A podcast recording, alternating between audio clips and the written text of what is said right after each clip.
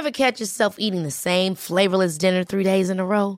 Dreaming of something better? Well, HelloFresh is your guilt-free dream come true, baby. It's me, Kiki Palmer.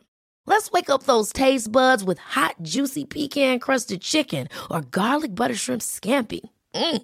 Hello Fresh. Stop dreaming of all the delicious possibilities and dig in at HelloFresh.com. Let's get this dinner party started.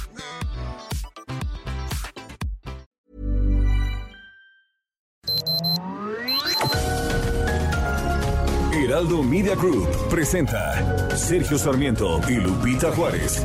Información veraz y oportuna con un toque personal y humano. Por El Heraldo Radio, donde la H suena y ahora también se escucha.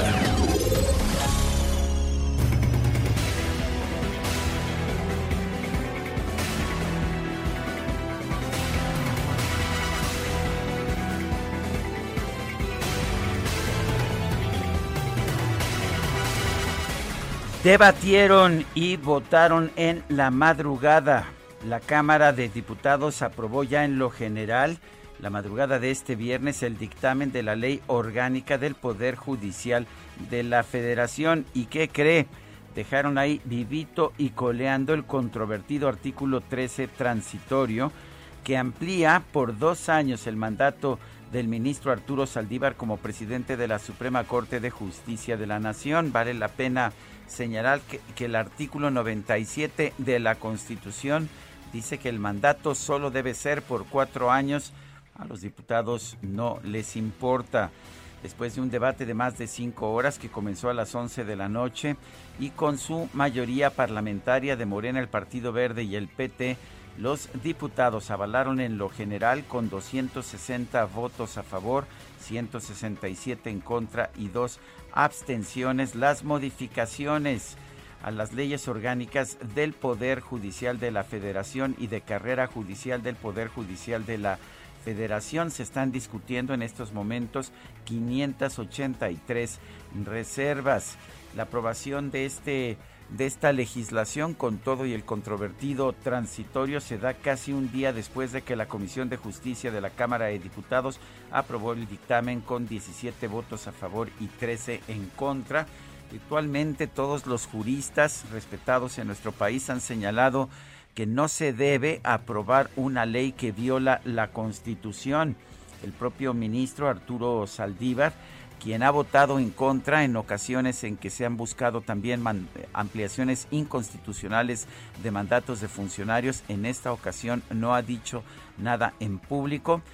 Si bien el Consejo de la Judicatura que él preside ha señalado que este Consejo no pidió esta reforma y no estaba dentro de lo que ellos habían redactado para que se considerara para esta iniciativa. Son las 7 de la mañana con dos minutos. Hoy es viernes 23 de abril de 2021. Yo soy Sergio Sarmiento. Quiero darle a usted la más cordial bienvenida a El Heraldo Radio. Lo invito a quedarse con nosotros. Aquí estará bien informado, por supuesto. También podrá pasar un rato agradable, ya que si la noticia lo permite, nosotros a nosotros nos gusta darle su lado amable. Guadalupe Juárez, muy buenos días. ¿Qué nos tienes esta mañana? Hola, ¿qué tal, Sergio Sarmiento? Muy buenos días. Feliz viernes. Les tengo información importante esta mañana y bueno, seguramente quien estará muy contento con esta decisión, pues que acabas de, mencionar con eh, esta aprobación de ampliar el periodo de Arturo Saldívar será el presidente Andrés Manuel López Obrador, ¿no? Que estaba pues ahí apoyando, decía, no, yo no lo veo inconstitucional no, ¿cuál es el problema? Yo apoyo que se quede pues otros dos años, porque si no se queda el ministro, que por cierto es una persona que yo pues respaldo y me parece muy honorable, eh, pues tendríamos más de lo mismo y no es posible tener más de lo mismo. Por lo pronto también estaba revisando lo que escribió la diputada Marta Tagle, decía que pues son 167, ¿no? Lo que ya mencionabas la votación por partido sobre la ley Saldívar, que así ya se le conoce, 167 diputadas, diputados que votamos en contra, somos justamente el número que se requiere para presentar una acción de inconstitucionalidad. Es nuestro deber hacerlo, parte de lo que estaremos platicando esta mañana. Y por otra parte también eh, una información que ha llamado muchísimo, muchísimo la atención. Cinco magistrados del Tribunal Electoral acusaron al presidente del organismo, José Luis Vargas, de actuar de forma unilateral al posponer para el martes las sesiones públicas y privadas sobre los casos de Guerrero y Michoacán, Morón y Félix Salgado. En una carta que enviaron señalaron que fueron avisados pues ya muy noche sobre esta determinación y que fue pues de diferir las sesiones tomada de manera unilateral en contravención de las atribuciones del Pleno en lo atinente a la definición de los asuntos por resolver. Consideramos que la decisión unilateral de diferir las sesiones incide negativamente en la resolución de asuntos de carácter urgente, tales como el registro de las candidaturas de las gubernaturas de Guerrero y Michoacán. También mencionaron el debate de los criterios que serán aplicados en materia de asignación de diputaciones de representación proporcional. Esta carta fue firmada por Reyes Mondragón, Felipe de la Mata, Yanín Otálora, Felipe Fuentes e Indalfer Infante.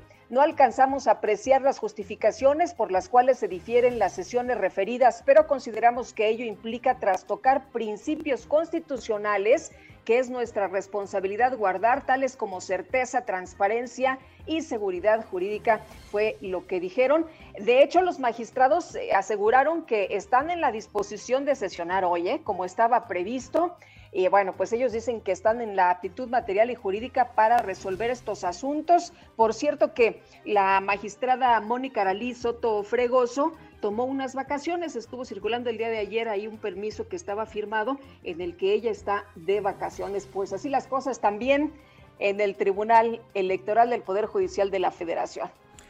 Bueno, y por otra parte, el diputado Benjamín Saúl Huerta este que fue acusado de haber cometido abusos en contra de un joven de 15 años, pues decidió renunciar a la candidatura a la reelección consecutiva en su distrito, el número undécimo de Puebla.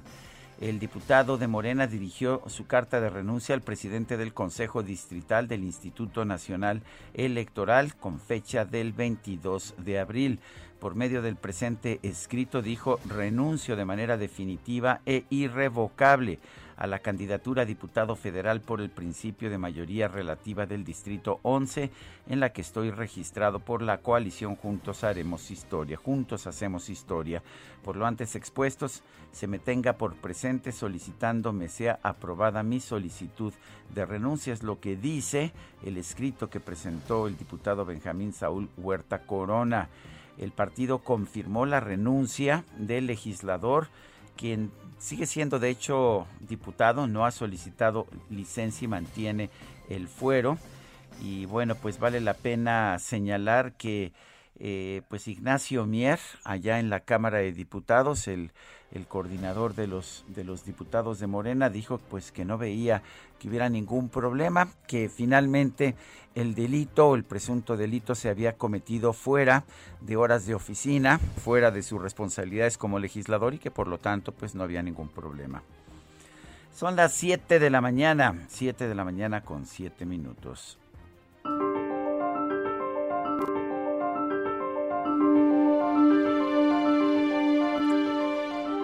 Y la frase del día, estamos pasando de desperdiciar miles de millones de dólares en políticas ineficaces a desperdiciar billones. Bjorn Lomborg.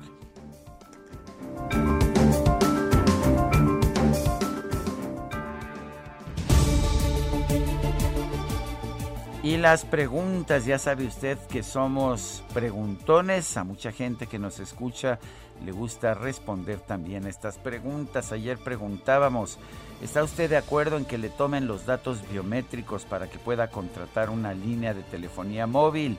Nos dice que sí, nos dijo que sí el 4%, que no 95%, ni idea el 1% recibimos 4.471 participaciones. Y esta mañana en Twitter, en mi cuenta personal de Twitter, arroba Sergio Sarmiento, ya coloqué la siguiente pregunta. ¿Usted piensa que producir gasolina para el mercado interno en vez de exportar crudo e importar gasolina disminuirá las emisiones de contaminantes? Nos dice que sí 3.9%, que no 92.4%, no sabemos 3.7%. En 43 minutos hemos recibido 1.319 votos. Damas y caballeros. Las destacadas del Heraldo de México. Ya escucharon, está lista Itzel González con las destacadas esta mañana y ya es viernes, Itzel.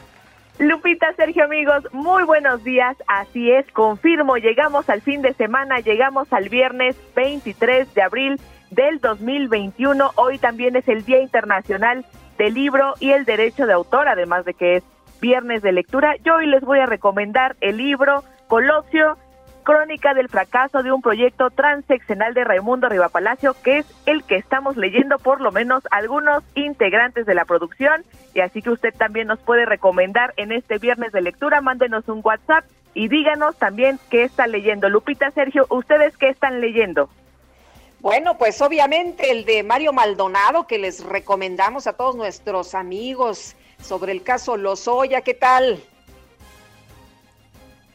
También la siguiente semana vamos a tener una entrevista exclusiva con Mario Maldonado que nos va a contar todos los detalles de su libro. Sergio, ¿tú qué estás leyendo? Yo estoy leyendo el libro The Square and the Tower, La Plaza y la Torre de Niall Ferguson, un historiador escocés que me gusta mucho, es profesor de la Universidad Harvard y nos dice, entre otras cosas, atención políticos contemporáneos, que es mejor tener un gobierno de redes en que se gobierne a través de decisiones de muchas personas que a través de las decisiones de un solo mandatario al que todo el mundo le rinda pleitesía.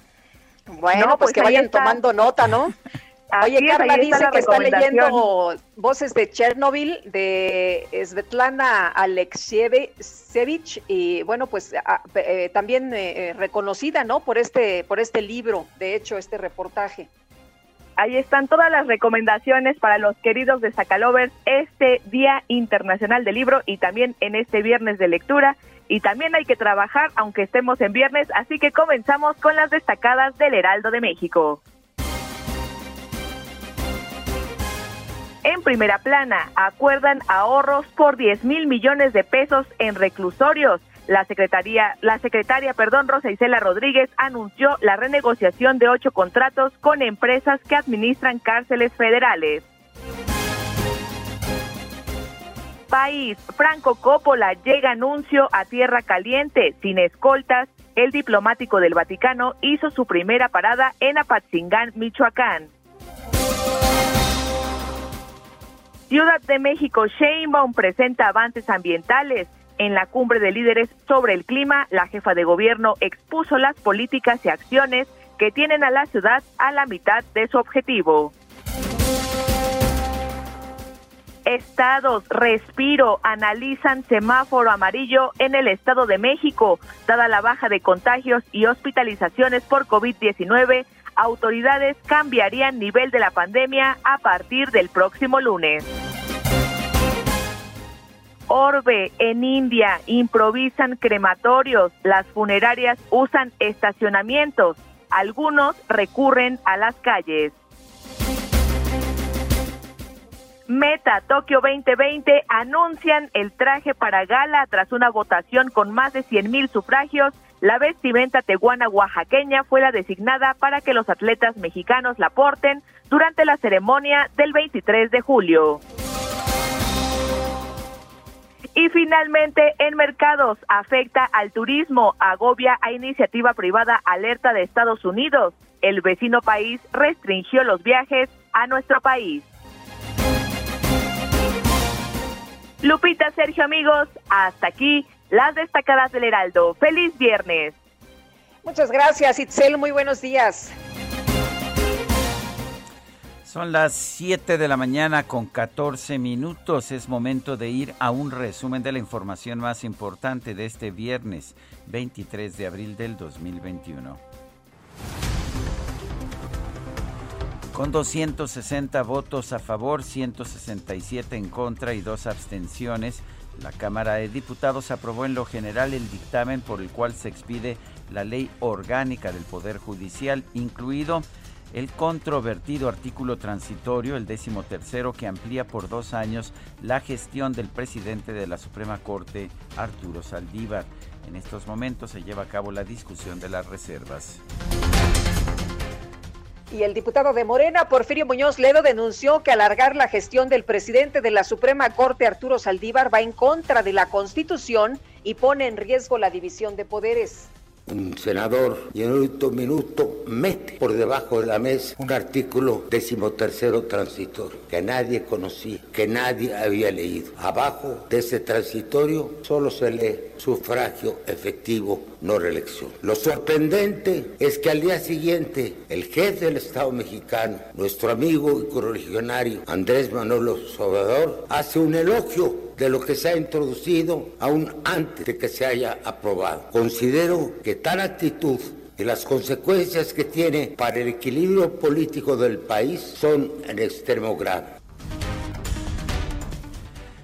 Bueno, y con 302 votos a favor, 135 en contra y 10 abstenciones, el Pleno de la Cámara de Diputados aprobó con cambios el dictamen de la reforma a la ley orgánica de la Fiscalía General de la República, por lo que el proyecto va a regresar ahora al Senado. Es distinto este proyecto, el de la Fiscalía, que el proyecto de la ley orgánica del Poder Judicial de la Federación.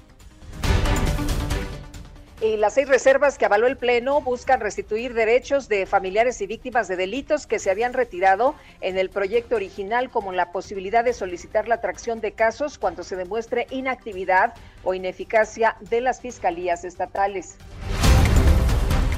Bueno, y con 63 votos a favor, 45 en contra y 4 abstenciones, el Pleno del Senado aprobó en lo general y lo particular la reforma a la ley de hidrocarburos impulsada por el presidente López Obrador a fin de que las autoridades puedan suspender o revocar los permisos de las empresas privadas de este sector. La senadora del PAN, Alejandra Reynoso, advirtió que esta reforma representa un retroceso en materia de monopolios, además de que va a afectar las inversiones y los bolsillos de los ciudadanos. De aprobar este dictamen, estaremos asegurando un retroceso grave en la monopolización del país. Afectaremos una vez más a los inversionistas que han generado empleos. Y sí, sí, sí hablo por los inversionistas, porque son quienes generan empleo, porque son quienes ayudan a mantener la economía. Porque si nos basáramos solo en las decisiones de la cuarta transformación, sin duda estaríamos peor que lo que ya nos tienen en estos momentos. La Comisión Federal de Competencia Económica impuso una controversia constitucional en contra de la reforma a la ley de la industria eléctrica por considerar que hay artículos de esta que afectan la competencia y la libre concurrencia en el mercado. El dirigente nacional del PAN, Marco Cortés, designó al senador Julen Rementería como nuevo coordinador del partido en la Cámara Alta en sustitución del senador Mauricio Curi, quien solicitó licencia para postularse como candidato al gobierno de Querétaro. El diputado de Morena, Benjamín Saúl Huerta, presentó su renuncia a la candidatura para su reelección consecutiva por el Distrito 11 de Puebla, luego de que se le acusó de abusar sexualmente de un menor de 15 años. Y Citlali Hernández, la secretaria general de Morena, señaló que de ser necesario se podría impulsar el desafuero del diputado Benjamín Saúl Huerta para que enfrente las acusaciones en su contra.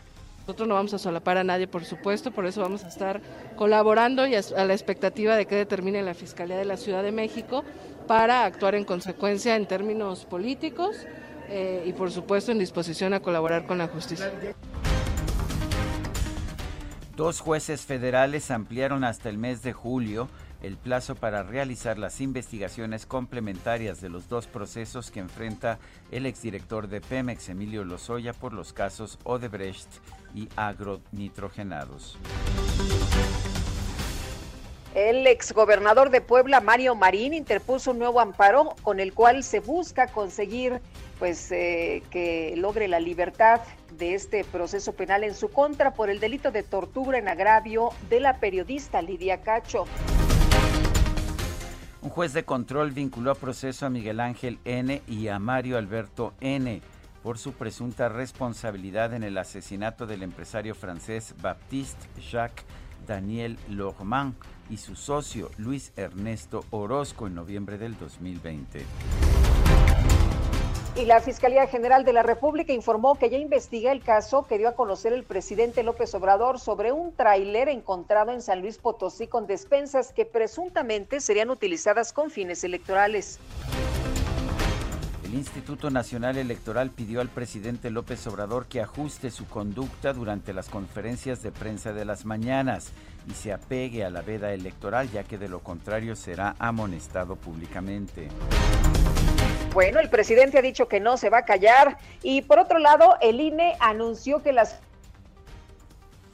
bueno, el INE anunció que las conductas del presidente en los últimos días serán remitidas al Tribunal Electoral para que determine si el mandatario ha caído en desacato. El INE anunció el aplazamiento del comienzo de la organización de la consulta ciudadana sobre el juicio a los expresidentes, ya que la Secretaría de Hacienda rechazó otorgarle recursos adicionales para llevar a cabo la tarea. Y en una carta, cinco magistrados del Tribunal Electoral acusaron al presidente del organismo, José Luis Vargas, de actuar de manera unilateral al posponer las sesiones en las que se resolverán las impugnaciones de Félix Salgado Macedonio y Raúl Morón contra la cancelación de sus candidaturas a los gobiernos de Guerrero y Michoacán. Sentencia del magistrado Indalfer Infante propone que el Tribunal Electoral confirme la pérdida de registro de Salgado Macedonio como candidato de Morena al gobierno de Guerrero por no haber eh, presentado su informe de precampaña. Y los directores del Centro Mexicano de Derecho Ambiental y de la Iniciativa Climática de México, Gustavo Alanís. Gustavo Alanís y Adrián Fernández consideraron que la participación del presidente López Obrador en la cumbre de líderes sobre el clima demostró que el presidente no entiende ni le interesa el tema del cambio climático. La Comisión Ambiental de la Megalópolis levantó la contingencia ambiental por concentración de ozono que decretó el miércoles pasado, por lo que para este viernes en la Ciudad de México se retoma de manera normal el programa Hoy no circula. Las autoridades capitalinas informaron que Rubén N. y Cristian N., los dos hombres que simularon ser adultos mayores para recibir la vacuna contra el COVID-19, salieron de prisión luego de que un juez determinó otorgarles libertad condicional. En Torreón, Coahuila, este jueves se registraron dos manifestaciones de trabajadores del IMSS para exigir que se les incluya en el plan de vacunación contra el COVID-19 en el estado. Y el Consejo Nacional de Ciencia y Tecnología y los Laboratorios de Biológicos y Reactivos de México, BIRMEX, firmaron un convenio de colaboración para trabajar en el desarrollo de la vacuna contra COVID-19 Patria. En su reporte diario, la Secretaría de Salud Federal dio a conocer que este jueves se registraron 498 muertes por COVID-19 en todo el país, con lo que ya suman 214.095 los decesos. El director general de epidemiología, José Luis Salomía, informó que actualmente 16 estados del país presentan incrementos en sus registros de casos estimados de COVID-19. La pregunta entonces es, ¿qué entidades están produciendo o contribuyendo a ese incremento del 9%? Son Baja California Sur, Coahuila, Colima, Chihuahua, Ciudad de México, Durango, Guerrero, Hidalgo, Estado de México, Morelos, Nayarit, Quintana Roo, San Luis Potosí, Sonora, Tamaulipas y Tlaxcala. Es decir, son 16 para el corte del día de hoy. La farmacéutica Pfizer alertó sobre un posible incremento en el número de fraudes, falsificaciones y otras actividades ilícitas relacionadas con las vacunas contra el COVID-19, debido a la facilidad y anonimato que ofrece el comercio electrónico. Bueno, y por otra parte, en información de último momento, el presidente ruso eh, Vladimir Putin decretó 10 días no laborables en mayo para frenar el avance de la pandemia por COVID. Y en información deportiva, el tenista español Rafael Nadal obtuvo su pase a los cuartos de final del torneo de Barcelona tras derrotar al japonés Kei Nishikori. Son las 7 de la mañana con 24 minutos. Nuestro número para que nos haga llegar mensajes por WhatsApp es el 55 2010 96 47. 55 2010 96 47. Guadalupe Juárez y Sergio Sarmiento estamos en el Heraldo Radio. Lo invitamos a quedarnos, a quedarse con nosotros, a acompañarnos un poco más adelante. Mándame un WhatsApp, mándame un WhatsApp. Me siento desesperado, mándame un WhatsApp.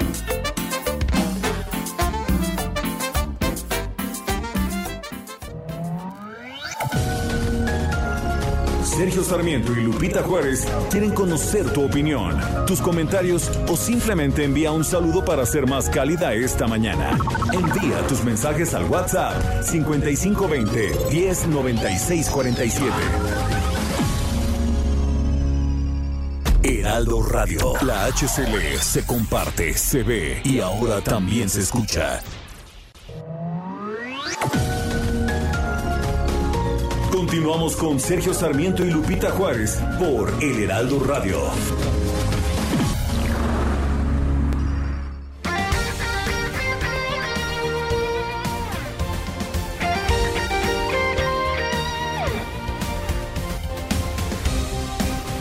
Desde hace 140 años. 140 años. Tu descanso merece un sí. Canta corazón que mis ojos ya la vieron por aquí, que he soñado con su risa, que ha pasado por su casa, que ha venido porque quiere ser feliz.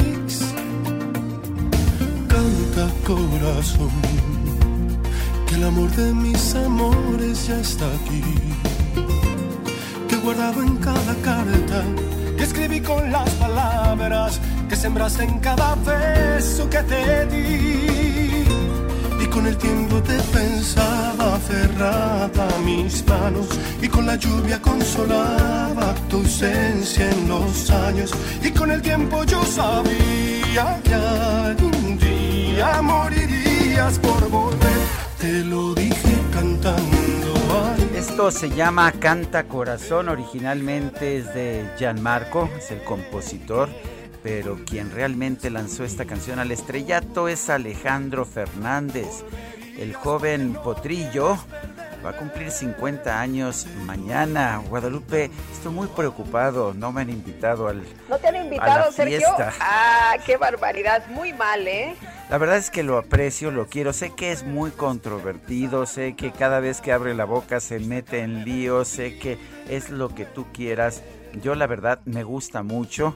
Pero tienen gran talento, ¿no? En aquellos tiempos en que había conciertos en el auditorio, yo lo iba a ver.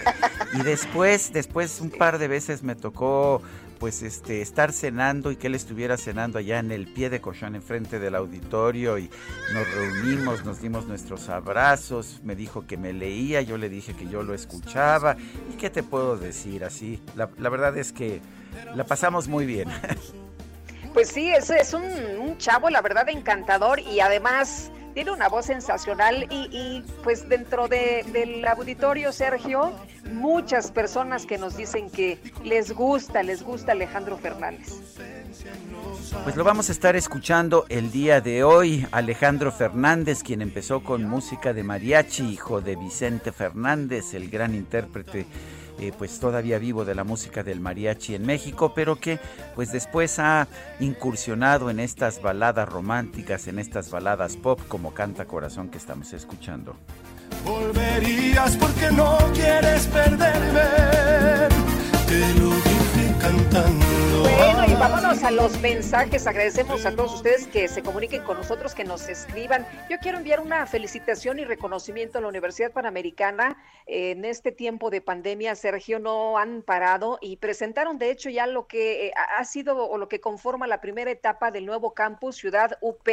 Fíjate que pues es el cuarto campus de la universidad y es considerado el campus universitario privado más grande de México y América Latina, una de las universidades más importantes y reconocidas de nuestro país. Así que muchas felicidades por este esfuerzo. Bueno, y en nombre mío, por supuesto, el equipo también de Dalia de Paz, gracias a Intel, que eh, le mandó a Dalia una, este, uno, pues unas, este, cactáceas eh, y ah, me pareció muy interesante el regalo que, que está ahí esperando a Dalia, a ver si Dalia se presenta a recoger el regalo.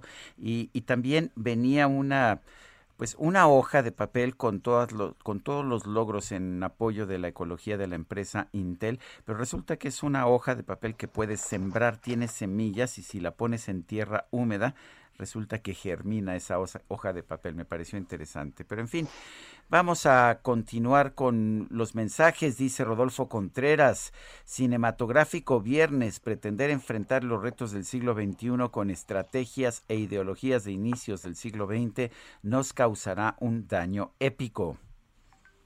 Y dice también Héctor, no pone su apellido, pero dice, muy excelente día en noticiario número uno. Saludos, Sergio Lupita. Una pregunta, están violando nuestra constitución. ¿No se puede hacer algo? Es parte de lo que nos eh, pregunta esta mañana. Fíjese que ya Marta Tagle, la diputada, decía que pues eh, van a presentar una acción de inconstitucionalidad, que es el deber de los legisladores hacerlo.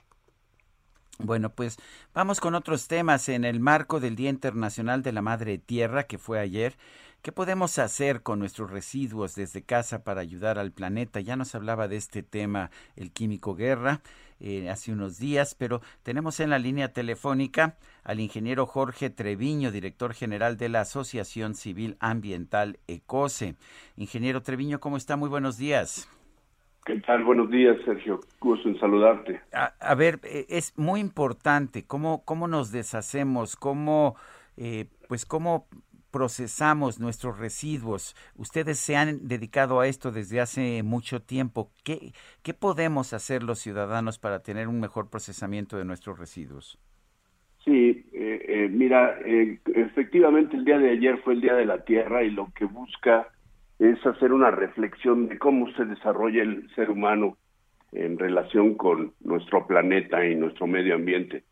Y, eso marcadamente lo que busca es que hagamos un equilibrio entre nuestras actividades, nuestro comportamiento y el aire, el agua y el suelo. Y en el tema del suelo es donde tenemos un, impacto directo de los residuos, por lo tanto es muy importante saber manejar nuestros residuos eh, y un paso incluso atrás, saber qué compramos. ¿eh? Hoy tenemos que aplicar lo que se llama el consumo responsable, saber qué eh, compramos, dónde lo compramos, qué calidad de producto estamos comprando, si dura, si es eh, de, de, consumo inmediato, si compramos en exceso, si no compramos, dónde compramos en la economía formal, en la informal, y sobre todo ser más conscientes en la huella de carbono que puede tener un producto y eso es el primer paso que podemos hacer como ciudadanos, como consumidor, hacer un consumo responsable, ¿no? Segundo, ya que compramos cosas y que son necesarias para cubrir nuestras necesidades, el siguiente paso inmediato sería no tirar esos residuos que ya dejamos de usar en cualquier parte del medio ambiente. Eh, lo que aparece en los océanos a veces se genera en las ciudades tierra adentro y, y, y eso es una demostración de que a veces no somos tan conscientes cuando disponemos de nuestros residuos. Y eh, un tercer paso que sería muy importante es hacer una buena separación de los residuos que generamos en cualquier ámbito, en la casa, en la oficina, eh, obviamente cuando se abran las escuelas, en las escuelas, en fin, todo esto, ¿por qué? Porque en la medida que estén separados los residuos, dejan de ser basura y entonces tenemos la oportunidad de aprovechar los orgánicos a través del composteo de la biodigestión, los inorgánicos que tienen potencial de reciclaje como son los envases y embalajes, se pueden reincorporar a la cadena nuevamente, eh, eh, sustituyendo materias primas vírgenes, dejando de consumir petróleo, árboles, minerales, etcétera. Y también esto representa ahorros en agua, ahorros en energía y todo esto que, que nos da el proceso del reciclaje. Pero si no lo separamos se pueden ensuciar más los materiales, no se pueden aprovechar, etcétera. Y una tercera fracción que hoy se da, que a veces nos parece desapercibida, es todo aquello que ni es orgánico ni es reciclable, sino son como inorgánicos, no aprovechables. Y ahí en el mundo y, y en México vamos también por algo del camino similar, es hacer que esos residuos se vuelvan sustitutos de combustibles para que se aproveche el poder calorífico de esa fracción de residuos y entonces poder hacer energía con eh, residuos, llamémosle así, ¿no? Y hoy más que nunca también tenemos una inquietud con este tema de la pandemia, separar nuestros residuos sanitarios para evitar contagios, para evitar poner en riesgo al servicio de limpia, eh, para controlar si es que tenemos algún enfermo en casa, pues controlar este medio de, propagar el virus, ¿no? Este, o cualquier otra enfermedad. Eh, por eso a veces recomendamos esos residuos que tienen secreciones humanas eh, de enfermos en casa, pongámoslo en una bolsa bien identificado y sanitizado con agua clorada. Eh, pero sobre todo lo que estamos viendo es necesitamos insistir en que separemos cada uno nuestros residuos y que los gobiernos locales recojan separado para que haya congruencia entre lo que se le pide al ciudadano y lo que hace el gobierno en, la, en el sistema de recolección. Ingeniero, si, si, es tan fácil, porque eh, parece muy fácil, pero es en, en, la vida cotidiana, en la realidad, esto es muy difícil. Muchas personas no están acostumbradas a separar. Y por otra parte, esto último que usted decía, eh, la, la, basura eh, no se separa muchas veces con el argumento de que los camiones no se la llevan separada. Sí, en, realidad eso es un mito, ¿no? Porque normalmente lo vemos nosotros, los camiones van como arbolito de Navidad, con costales, eh, cartón, todo separado. Ellos de momento para optimizar el, el, eh, tiempo que tienen en recoger, lo meten todo al camión y lo van separando ellos. Son pequeñas plantas de separación porque los materiales reciclables pues tienen un valor y ese valor lo aprovecha eh, cada uno de los camiones, por lo menos en la Ciudad de México, en otras ciudades no se permite, pero eh, es un mito, en realidad sí se aprovecha lo reciclable, pero no se aprovecha el 100% por el tiempo que cuesta estar separando las cosas. Si estuvieran separados, y como hoy se va a hacer más eh, énfasis en la Ciudad de México, vamos a, a pedirle a la gente que separe sus residuos porque se va a recoger por días. Hay unos días en los que tú puedes entregar orgánicos, otros días tienes que entregar inorgánicos, en los fines de semana podrás entregar lo que son enseres domésticos o muebles o voluminosos que ya no vas a poder entregar. Entonces, eh, tenemos que hacer esta separación y yo creo que cada quien tiene que ser consciente de hacer la parte que le, que le corresponde y no poner como pretexto que la siguiente parte me lo recoge y me lo mezcla. No es cierto. La verdad es que a lo mejor es por el poco tiempo que tienen eh, eh, eh, que parece que lo mezclan, pero en realidad no lo mezclan, sino al contrario. Si nosotros separamos, facilitamos el proceso del reciclaje. Claro, a veces todavía los gobiernos locales, ya sea de municipios o alcaldías, no están implementando esta recolección separada, que sería uno de los primeros pasos que puede dar la sociedad y México en, tener un, mayor potencial de materiales reciclables, un mejor tratamiento de los residuos, un mejor manejo y poco a poco tenemos que ir caminando en este tema. Cada año sí se separa más, sí se empieza a recoger más, pero todavía nos falta un buen trecho por eso. Ingeniero Jorge Treviño, director general de la Asociación Civil Ambiental ECOSE, gracias por conversar con nosotros esta mañana. Gracias Lupita, gracias Sergio y un, un buen día al auditorio. Buenos días, ingeniero. Y bueno, pues Claudia Sheinbaum, la jefa de gobierno de la Ciudad de México, participó en la cumbre de líderes sobre el clima organizado por el Departamento de Estado de los Estados Unidos. Y Carlos Navarro, estuviste muy atento y nos tienen los detalles. Te escuchamos. Buenos días, Sergio y Lupita. Les saludo con gusto a ustedes en el auditorio. Bien, en la cumbre de líderes sobre el clima que organiza el Departamento de Estado de los Estados Unidos, la jefa de gobierno Claudia Sheinbaum presentó el Programa Ambiental y de Cambio Climático para la Ciudad de México 2019-2024, que ya tiene un avance en la reducción de emisiones. En el encuentro virtual, la mandataria capitalina afirmó que se encuentran a la mitad del camino del plan. Escuchemos la traducción. Para el 2004, el objetivo es reducir las emisiones en por lo menos un 10% comparado con el año 2018. Hemos llegado a la mitad de cumplir este objetivo. Estamos convencidos de que si reducimos el efecto catastrófico del cambio climático, para hacerlo hace falta un nuevo modelo de desarrollo, la educación, la salud, el acceso al agua y un ambiente sano. Son derechos de las personas, no son privilegios la sequía que afronta el país, pero principalmente la Ciudad de México, que es la peor en los últimos 30 años, también fue señalada en ese encuentro virtual donde participaron líderes de diversos países del mundo. Escuchemos. Ahora estamos experimentando una de las sequías más importantes de la última década y esto tiene diferentes consecuencias. Estamos implementando un programa ambiental de contra el cambio climático, que es una parte integral de nuestra política de desarrollo. Creemos que si mejoramos el bienestar de las personas, esto solamente es posible si hacemos una transición equitativa y sostenible. En la mesa moderada por Michael Reagan, administrador de la Agencia de Protección Ambiental en Estados Unidos, la mandataria capitalina detalló los siete, los siete ejes del programa ambiental. Entre ellos es la construcción de una ciudad más verde con la siembra de 40 millones de plantas y árboles y restauración de más de mil hectáreas de parques públicos, recuperación de 85 kilómetros de rías y vías fluviales contaminadas, gestión sostenible del agua a través de duplicar la inversión en la infraestructura del agua para evitar fugas y mejorar su distribución. Basura cero. En 2024 se reducirá en 50% el volumen de desechos que van a rellenos sanitarios en comparación con 2018. También movilidad sostenible al promover el transporte público en la inversión de trolebuses o también el equipamiento del sistema de transporte colectivo metro. La mejor calidad del aire mediante la adopción de normas para vehículos motores y Ciudad Solar, que se construye un parque solar de 25 hectáreas que será el más grande que se haya construido en una ciudad que este se encontrará en la central de Abasto. En la sesión participaron el administrador de la Agencia de Protección Ambiental de Estados Unidos, Michael Reagan,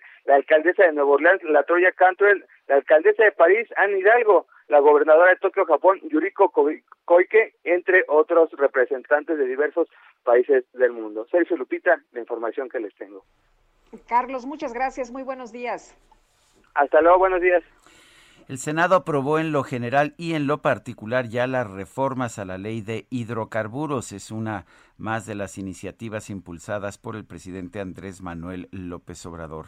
En la línea telefónica, Xochitl Galvez, integrante de la Comisión de Energía en el Senado, senadora por el Partido Acción Nacional. Xochitl, ¿cómo estás? Buenos días. Buenos días, Sergio. Buenos días, Lupita. Qué gusto saludarte a ti y a todo tu auditorio. Xochitl, ¿qué opinas de esta ley de hidrocarburos? Mira, Sergio, eh, pues un tema que pudiera parecer noble, porque eh, los senadores de, y senadoras de Morena argumentan que es una ley que va hacia el combate del huachicol de cuello blanco. Se ha detectado que ingresa al país diésel y gasolina robada. Eh, hay un problema de almacenamiento eh, y pareciera que hay un problema de litros que no son de litro, ¿no? que eso lo hemos visto durante muchos años y que ahí hay leyes para castigar a las gasolineras que pongan trampa con software o con lo que le llaman rastrillo en, en, al despachar. Todo esto suena bien, son como argumento es impecable. Nadie nadie bien nacido quiere que alguien le entreguen un tanque menor. El problema es cómo lo hacen. Lo hacen con una ley llena de vicios, llena de inconstitucionalidad nuevamente, porque simple y sencillamente te revocan el permiso. O sea, eh, eh, y no te dan ningún derecho de defensa, eh, eh ni porque sea a través de un juez, ¿no? Como en el caso del Huachicol, por ejemplo, sí hay un procedimiento ante un juez. En el caso de las gasolineras no, no existe ese medio de defensa. Eh, la negativa ficta es, es otro tema muy complicado. Si yo no te contesto, es no. O sea, ¿cómo? Pueden pasar 10 años y no me contestas si mi permiso es válido o no es válido salvo que te ampares y entonces un juez le obligue a que te contesten, eh, pues es tan sencillo que te digan no por esto, ¿no? O sí, adelante. Eso abre un espacio de la burocracia tremendo. De por sí la CRE tiene parado cientos de permisos, eh, es totalmente ineficiente. Y por cierto, tengo información que esto ha desatado una brutal corrupción. Esto va a generar una corrupción porque pues la autoridad va a decidir a quién le contesta y a quién simple y sencillamente no le contesta y no pasa nada. Y luego hay un tema de almacenamiento. Por supuesto queremos que haya mayor almacenamiento, pero una vez entrada en vigor, si no tienes almacenamiento, cosa que no estaba en la ley, te van a negar el permiso los que son distribuidores de gasolina. Entonces, tú que te distribuye alguien con el que tenías el contrato, pues este no vas a poder cambiar eh, o tiempo para poder cambiar contra los que sí tienen almacenamiento. Entonces está bien, yo lo que proponía es que se diera un año para que se construya el, almacenamiento. Y para los nuevos permisos no te los darán si no tienes almacenamiento, pero es como si construye tu casa y luego te doy la licencia. Ya que tengas el almacenamiento, te doy el permiso. ¿Quién va a construir almacenamiento si no tiene un documento con un permiso autorizado? O sea, eso es otra locura. No va a haber banco que te financie. Y luego el tema de seguridad nacional, seguridad energética. Eh, ¿Quién define qué es seguridad nacional? No está, no está claro en la ley por una posible, un posible problema de seguridad nacional. Y yo te, yo te cancelo el permiso. Yo les hacía el ejemplo de la refinería de Minatitlán. Si esta ley se le aplicara a Pemex, pues se le quitaría el permiso de operación de la refinería, porque este no está claro. Eh, yo lo que propuse pues era que fuera hubiera un problema de seguridad nacional y esto fuera definida por las autoridades correspondientes. Entonces, suena a una expropiación eh, porque pues te quitan, te quitan por ese problema, te quitan la la, la, gasolinera y se la dan única y exclusivamente a operar a Pemex. Y si Pemex no tiene personal, pues también propuse que en primera instancia Pemex, pero pudiera dársele a un privado. Entonces, la idea, pues por supuesto que es buena, eh, castigar a los corruptos, castigar a quien haga huachicol, la manera es totalmente inconstitucional, la manera suena a que Pemex lo que quiere es que no haya competidores y que todas las gasolineras vendan gasolina de Pemex. Ese, es lo grave, eso es lo delicado para los usuarios. Eh, Xochitl, ¿esto tú lo ves eh, como un retroceso para el país? ¿Ves que eh, se están cambiando las reglas del juego? ¿Ves que se quiere cerrar a México en este sector? Absolutamente. O sea, ellos tienen una visión de los años 70 bueno, lo vimos ayer con la cumbre climática, de verdad, de verdad el presidente tenía que ir a hablar de petróleo. A una cumbre lo que está haciendo es decir cómo dejamos de producir y de extraer petróleo. El, petróleo tuvo sentido en, en los años que no teníamos desarrollo tecnológico para aprovechar la energía del sol. Hoy, con estas decisiones que están tomando los jefes de Estado, el mundo va en otra dirección. Hidrógeno verde, eh, energías renovables al máximo, tecnología super eficiente y pues eh, hay esta obsesión con los hidrocarburos eh, que, a mí me parece realmente irracional. Y, y, bueno, en esta obsesión, como no tienen los votos para cambiar la constitución, porque no los tienen, porque el pueblo de México no les dio los votos, pues ellos lo están haciendo a la mala, como el regalazo al ministro Saldívar anoche, es una vergüenza lo que está pasando, violentando nuestra constitución con este tipo de leyes eh, que simplemente, pues, ante el riesgo de que van a perder la mayoría eh, legislativa, por otras razones, por, lo mal que está el país, eh, pues están tomando este tipo de decisiones. Ahí nos viene ya otro transitorio en hidrocarburos para quitar la simetría, que es otro, otro problema. Están decididos a que CFE y Pemex tengan el control del mercado, aunque sean caras, aunque sean sucias, aunque sean ineficientes. Y eso sí que es una mala noticia porque como sea, se empezaba a generar una competencia en el tema de las gasolinas de México. Bueno, pues yo quiero, yo quiero agradecerte, Xochitl Galvez, esta conversación y estaremos al pendiente sobre lo que surge de esta iniciativa. Gracias, un fuerte abrazo. Gracias, Sergio. Bueno, y vámonos ahora con Daniel Magaña, que nos tiene información. Daniel, ¿qué tal? ¿Qué tal, Lupita? Muy buenos días. Nos ubicamos en el Estado de México, concretamente en la zona pues de la carretera federal a Puebla, municipio de Los Reyes. La paz, que aquí pues se registró una aparatosa volcadura de pues una pipa de un contenedor de agua, el cual bueno, pues en este incidente también está afectada una camioneta. Afortunadamente no hay personas lesionadas de consideración, pero sí afectaciones viales pues severas para quien avanza en dirección hacia la zona de Ixtapaluca.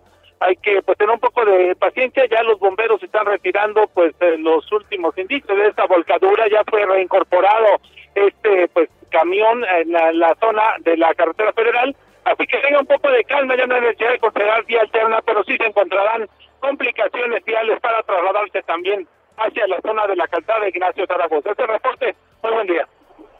Muchas gracias, Daniel. Buenos días.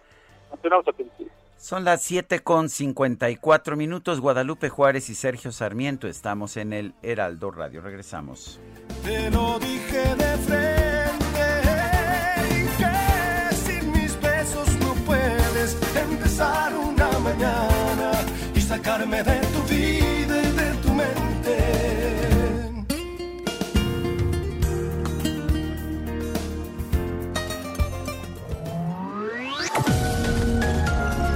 Sergio Sarmiento y Lupita Juárez quieren conocer tu opinión, tus comentarios o simplemente envía un saludo para ser más cálida esta mañana.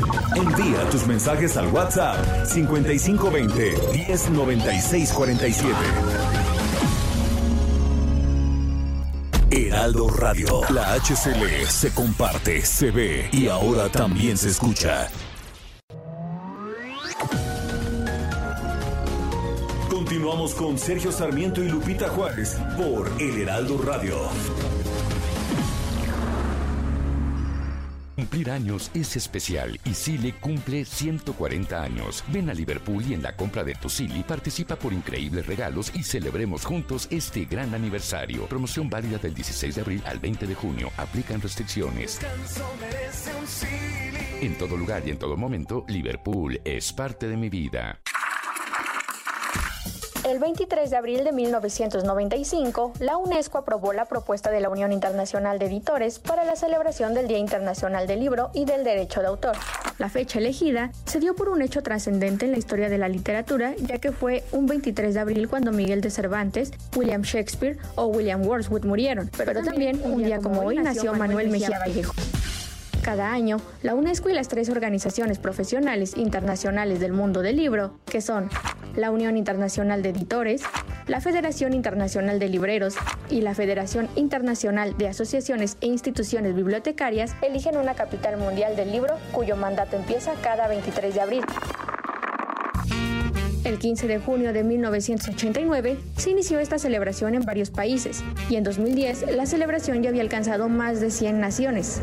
Sin duda, es una conmemoración que se festeja en todo el mundo y que busca sobre todo fomentar la lectura, pero también defender y proteger la industria editorial y los derechos del autor.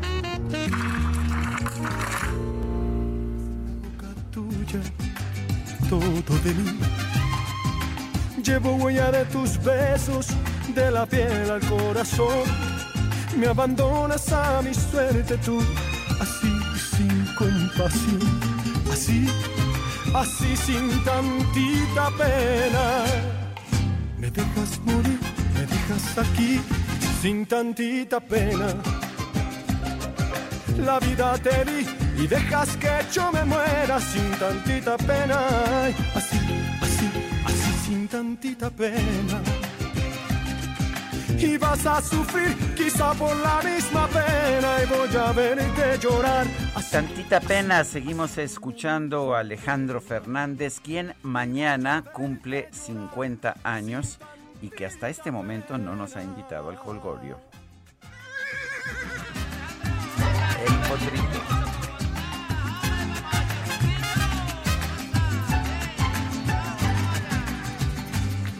Pues mira, le va a dar tantita pena no invitarte, pero como hay pandemia, mejor cada quien en su casita. Bueno, bueno, pues puedo, Ni modo, usar ya- mi ya mascarilla y mi careta, pero bueno. Ya habrá tiempo para las reuniones, hombre. Oye, dice una persona del auditorio Sergio Rafael del Olmo de la Ciudad de México, ¿es culpa del género humano o es uno más de los fenómenos astronómicos que desconocemos? ¿De veras somos tan poderosos como para cambiar el clima? ¿O es la simple soberbia de sentirnos el animal superior? El combate al cambio climático y la prosperidad hoy son incompatibles. Eh, gran artículo de Sergio Rafael del Olmo de la Ciudad de México.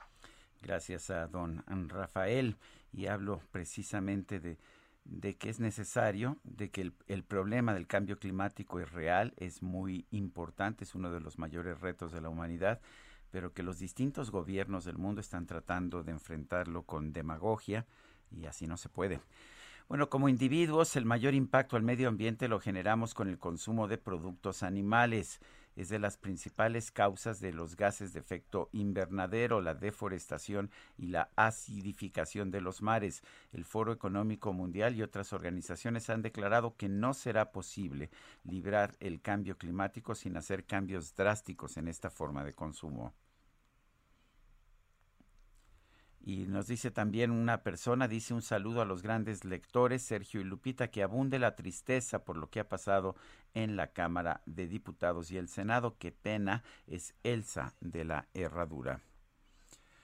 Son las... Pues sí, hoy, hoy es el día del, del, libro, es el Día Internacional del Libro, efectivamente, Sergio, y ya muchos de nuestros amigos nos han estado compartiendo, pues cuáles son sus lecturas. Yo vi en la mañana si nos podían dar sus tres libros favoritos, te acordarás de aquella época en la que, pues en una feria de libro, le preguntaban a los presidentes cuáles libros, cuáles tres libros habían marcado su vida. Bueno, le preguntaron a Enrique Peña Nieto, quien titubeó y finalmente dijo que la Biblia. Y bueno, pues eso fue lo que, lo que pasó en el caso de Peña Nieto. Son las 8 de la mañana con 5 minutos. Vámonos con el clima. El pronóstico. Alex Ramírez, meteorólogo del Servicio Meteorológico Nacional de la Conagua. Adelante con tu información. Hola, ¿qué tal? Muy buenos días, Sergio y Lupita. Les mando un saludo y les comento que para hoy tenemos una línea seca sobre el norte del territorio nacional y en interacción con la corriente en chorro subtropical originarán chubascos aislados acompañados de tormentas eléctricas. Esto en Nuevo León y Tamaulipas y lluvias aisladas en Coahuila. Y bueno, además eh, se prevén vientos con rachas de 80 a 90 kilómetros sobre hora, con posible formación de tolvaneras en Chihuahua, Coahuila y Durango. Asimismo, un canal de baja presión en el sureste del país, en combinación con el ingreso de humedad del Océano Pacífico, ocasionará lluvias puntuales fuertes en Oaxaca y chubascos con descargas eléctricas en Chiapas y en la porción sur del estado de Veracruz. Y bueno, finalmente se mantendrá el ambiente caluroso, muy caluroso, con temperaturas máximas que pueden superar los 40 grados, esto en Tamaulipas, San Luis Potosí, Michoacán y Guerrero, y con temperaturas máximas de 35 a 40 grados en algunos estados del norte, occidente, centro, oriente, sur y sureste del país, así como en la península de Yucatán. Y bueno, para la Ciudad de México se prevé un ambiente fresco y brumoso durante esta mañana, cielo parcialmente nublado durante el día y sin lluvias. El viento será del suroeste de 10 a 20 kilómetros sobre hora, con rachas de 35 kilómetros sobre hora. En cuanto a la temperatura máxima, estará oscilando entre los 28 y 30 grados centígrados, y para mañana la mínima será de 12 a 14 grados centígrados. Este fue el pronóstico meteorológico para este día. Bueno, pues muchas gracias, Alex Ramírez, por esta información. Hasta luego. Bueno, y resulta que cinco magistrados de la Sala Superior reprocharon al presidente del Tribunal Electoral, le reclamaron a José Luis Vargas diferir de manera unilateral y por segunda semana consecutiva las previsiones, las votaciones previstas para resolver temas relevantes, por lo que pues lo invitaron a cumplir con el código de ética y con su deber constitucional. Misael Zavala, a ver, cuéntanos. Efectivamente, Lupita, Sergio, buenos días. Los magistrados Reyes Rodríguez Mondragón, Felipe de la Mata Pizaña, Yanino Talora, Felipe Fuentes Barrera e Indalfer Infante González exigieron al presidente del Tribunal Electoral del Poder Judicial de la Federación, José Luis Vargas Valdés, no aplazar más tiempo la sesión para desahogar casos como la cancelación de las candidaturas de los morenistas Félix Salgado Macedonio y Raúl Morón. A través de una carta dirigida al presidente del tribunal, calificaron como una decisión unilateral y de último momento que el magistrado Vargas Valdés haya aplazado para nuevo aviso la sesión que estaba agendada para el día de ayer, donde se tratarían diversos expedientes. Los magistrados consideraron que la decisión unilateral de diferir, de diferir perdón, las sesiones incide negativamente en la resolución de asuntos de carácter urgente, tales como el registro de candidaturas de las gubernaturas de de Guerrero y Michoacán. Y es Sergio Lupita, durante casi dos semanas los magistrados no han resuelto asuntos jurisdiccionales, por lo que los magistrados criticaron que eso no abona a la certeza ni a la seguridad jurídica y tampoco a la confiabilidad del tribunal. Ante esto, según lo presentado en esta misiva, los magistrados indicaron que están en aptitud jurídica y material para resolver los casos el día que sea necesario, incluso en una sesión que se desarrolle de manera urgente el mismo día de hoy. También les cuento, Sergio Lupita, que el presidente de la Junta de Coordinación Política del Senado, Ricardo Monreal, adelantó que la ampliación del periodo a dos años más a los ministros de la Suprema Corte, el cual se está discutiendo todavía en este momento por la Cámara de Diputados, seguramente caerá en una acción de inconstitucionalidad deberá resolver el mismo Poder Judicial. El líder de la bancada morenista sostuvo que lo correcto es esperar el tiempo procesal oportuno para cuando los ministros le toque decidir en la discusión esta acción de inconstitucionalidad. También pidió a sus colaboradores, Monreal, un informe acerca de qué presidente en funciones el presidente de la República en funciones propuso a los ministros que actualmente integran la Suprema Corte de Justicia de la Nación. Destacó, por ejemplo, que cinco ministros fueron propuestos por el, por el expresidente Felipe Calderón, dos por Enrique Peña Nieto, uno más por Vicente Fox y tres fueron propuestos por el presidente Andrés Manuel López Obrador. Y bueno, hasta aquí el reporte de Sergio Lupita de esta situación. Muy bien, Misael, muchas gracias. Buenos días. Gracias, buenos días. La Cámara de Diputados aprobó en lo general la madrugada de este viernes el dictamen a la ley orgánica del Poder Judicial.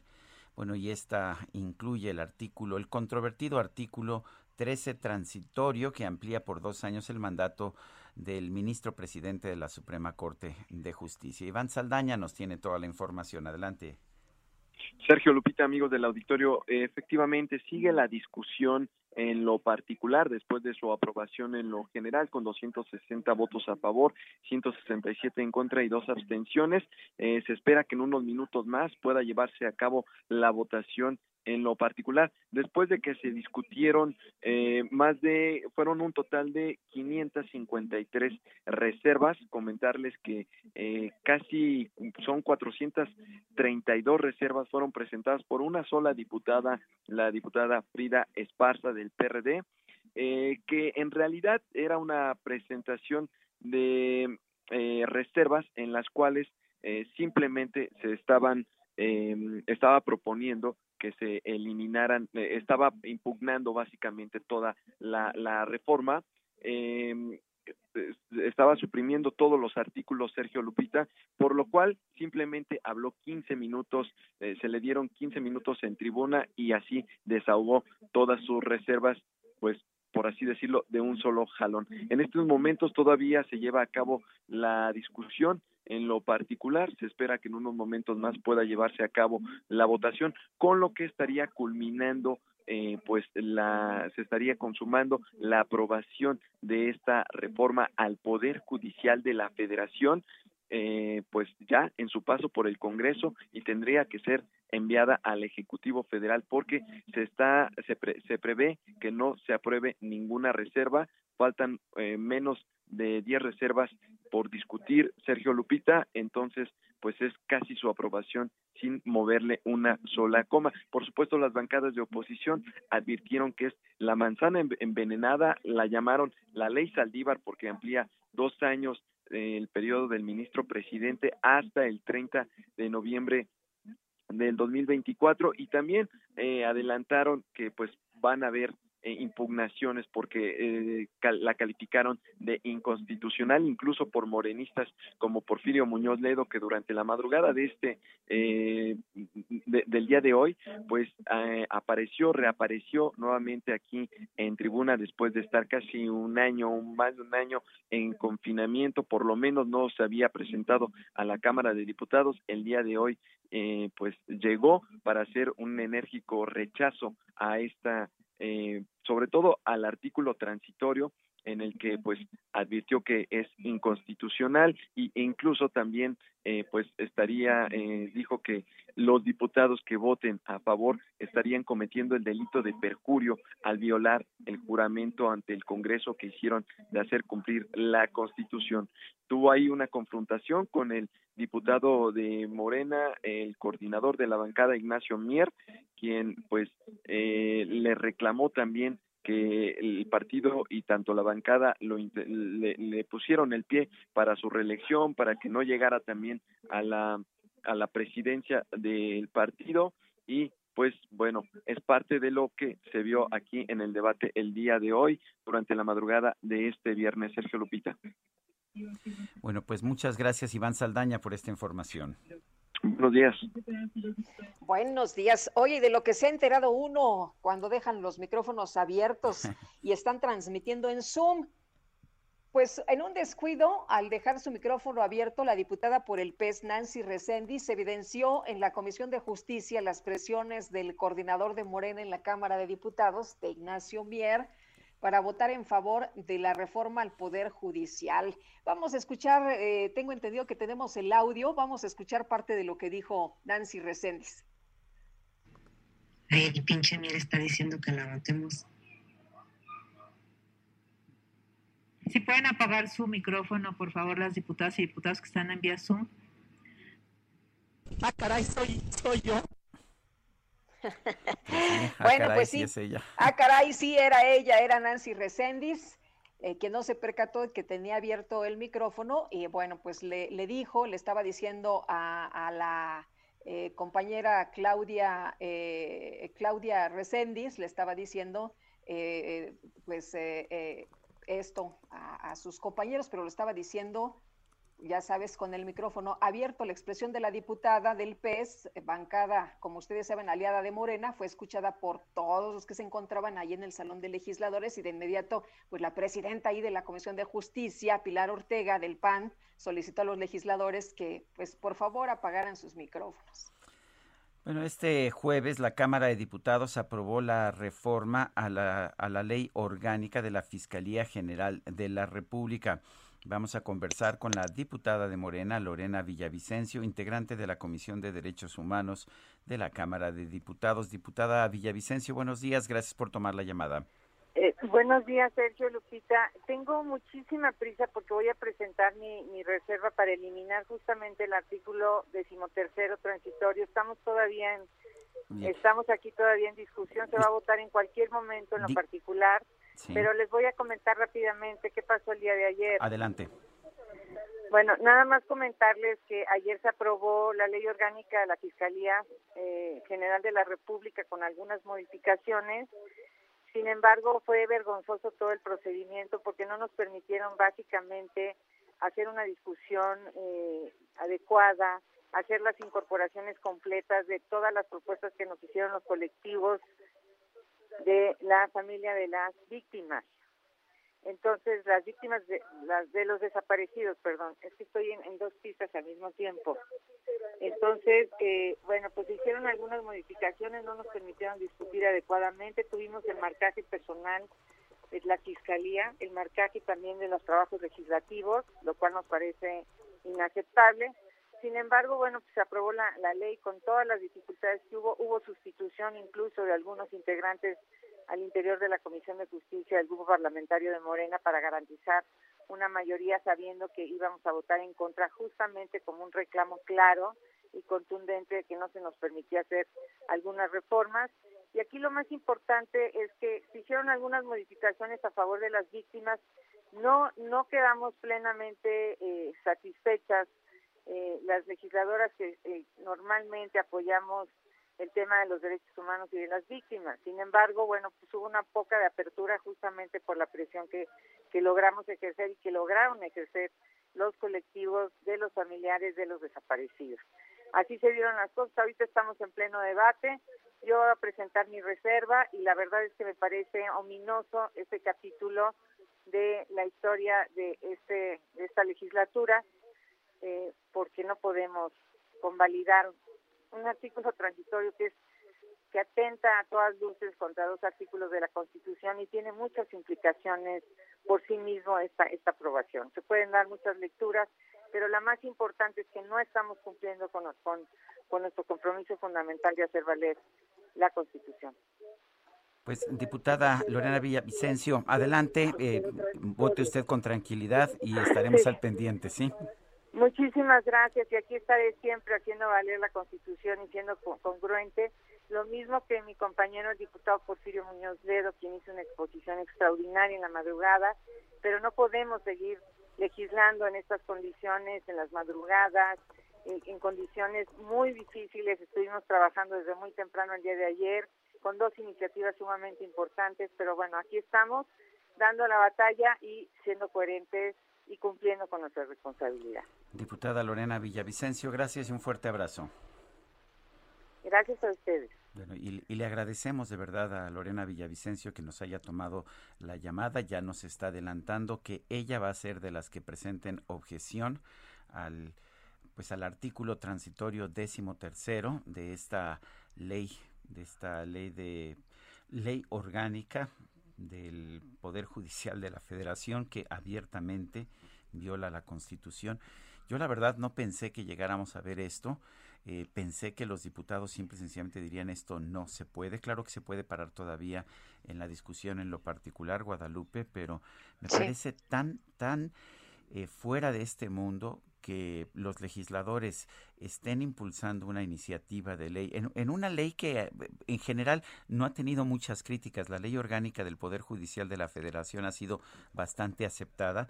No sé por qué tenían que que mancharla con esta decisión de tener un artículo transitorio que viola la pues Constitución. Pero, pero, le interesa mucho al presidente, ¿no? De hecho, están haciendo están haciendo lo que el presidente les ha pedido. Él pues de alguna u otra forma ha avalado esta reforma, Sergio. Lo hizo en cadena nacional en este programa de la mañanera. Eh, dijo que él, pues para él no era inconstitucional el que se extendiera por dos años el mandato del ministro Saldívar, al, quien, al que considera pues un hombre honesto, un hombre honrado, en el que tiene mucha confianza. Así que, bueno, pues parece que los legisladores, algunos de ellos, ¿eh? porque hay 167 que votaron en contra, entre ellos Lorena, eh, Villavicencio, Porfirio Muñoz Ledo y muchos otros, que no están de acuerdo, que dicen que pues esto no es, no es constitucional. Ayer fue el Día Internacional de la Madre Tierra. Hay muchos temas que se han venido manejando, entre, entre estos, por supuesto, el uso de combustibles fósiles, pero también la forma en que disponemos de los productos que utilizamos, de los envases. Vamos a conversar con Francisco Balbuena, director senior de sustentabilidad de operaciones de Coca-Cola para Latinoamérica. Don Francisco Balbuena, buenos días, gracias por tomar nuestra llamada. Buenos días, Sergio Lupita, ¿cómo están? Eh, Hola, ¿qué tal? Buenos días. Buenos días. Eh, Francisco, cuéntenos, eh, ¿qué está haciendo Coca-Cola? particularmente hay, cuestionamientos a la industria refresquera en general por el uso de los envases. ¿Qué está haciendo Coca-Cola para ayudar al ambiente? Sí, Sergio, fíjate, en Coca-Cola trabajamos para hacer negocios de la manera correcta y no de la más fácil. Tanto las personas como el planeta son muy importantes. Es por eso que hemos mantenido nuestro compromiso en favor de un, desarrollo sostenible y en materia específica de residuos, a tu pregunta, a inicios del 2018 presentamos la meta global Un Mundo Sin Residuos, la cual tiene por objetivo atender todo el ciclo de vida de los envases, desde su diseño hasta su fabricación y reciclaje y reutilización. Además, nos planteamos el recuperar y reciclar el equivalente a todos los envases que pongamos en el mercado en el año 2030. Eh, Francisco, ¿han tenido éxito? ¿La gente está más consciente del reciclaje? Sí, eso es así. Nuestras tasas de reciclaje, eh, sobre todo, por ejemplo, en México, nuestra tasa de uso de envases retornables andan en el, alrededor del 47%. Y sabemos que esto no es suficiente. Por lo tanto, tenemos una, una meta para, para el año 2030 andar en 50% de tasas de reciclaje. Eh, el, uh, ¿Por qué es tan importante el reciclaje, Francisco? Mira, eh, eh es, eh, es muy importante el reciclaje y con el motivo de Día Mundial de la Tierra, como mencionabas que era el día de ayer, hemos presentado con nuestra marca Coca-Cola la campaña Juntos por, por algo mejor. El objetivo de esta campaña es el, fomentar el uso de envases retornables como una opción de economía circular para alcanzar un mundo sin residuos. Es así como buscamos inspirar a más personas a incorporar hábitos sostenibles en su día a día. La principal característica de los envases retornables es que tienen un valor dentro de una economía circular. Con eso yo me refiero a que cada botella, ya sea de vidrio o de PET, tienen más allá de una vida útil y pueden ser reutilizadas. En el caso de los envases PET retornables, el promedio de reutilización es de 15 veces y en el caso de los envases de vidrio 35 veces. Posteriormente son reciclados y transformados en nuevas botellas u otros productos, lo que completa el ciclo de la economía circular. Francisco Balbuena, director senior de sustentabilidad de operaciones de Coca-Cola para Latinoamérica. Gracias por tomar esta llamada. Muchas gracias. Bueno, pues es uno de los temas, me parece, Guadalupe, importantes. Eh, ¿Qué hacemos con los residuos? No podemos dejar de pues de tener productos de consumo, pero sí tenemos que tener soluciones para saber qué vamos a hacer con los residuos de esos productos de consumo. Lo estamos viendo, eh, de hecho, en todo el mundo. Son las 8 de la mañana, 8 de la mañana con 24 minutos. Les recuerdo nuestro número de WhatsApp. Mándenos usted un mensaje, puede ser de voz o de texto, al 55 2010 9647, repito, 55 2010 9647. Guadalupe Juárez y Sergio Sarmiento estamos en el Heraldo Radio. Sin tantita pena.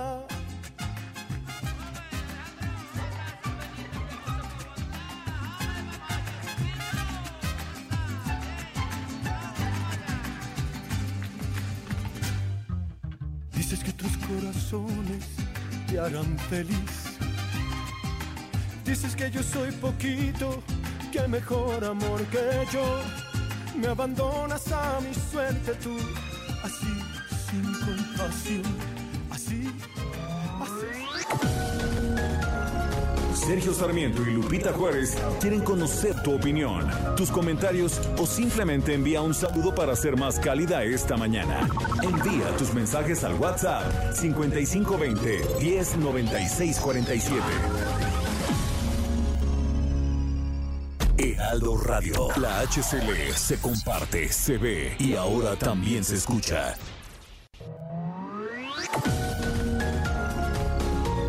Continuamos con Sergio Sarmiento y Lupita Juárez por El Heraldo Radio.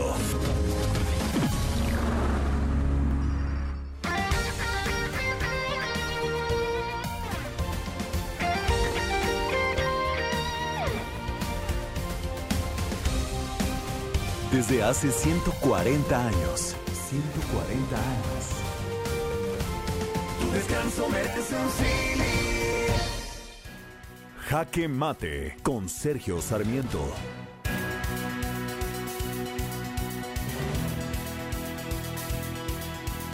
No era necesario violar la Constitución.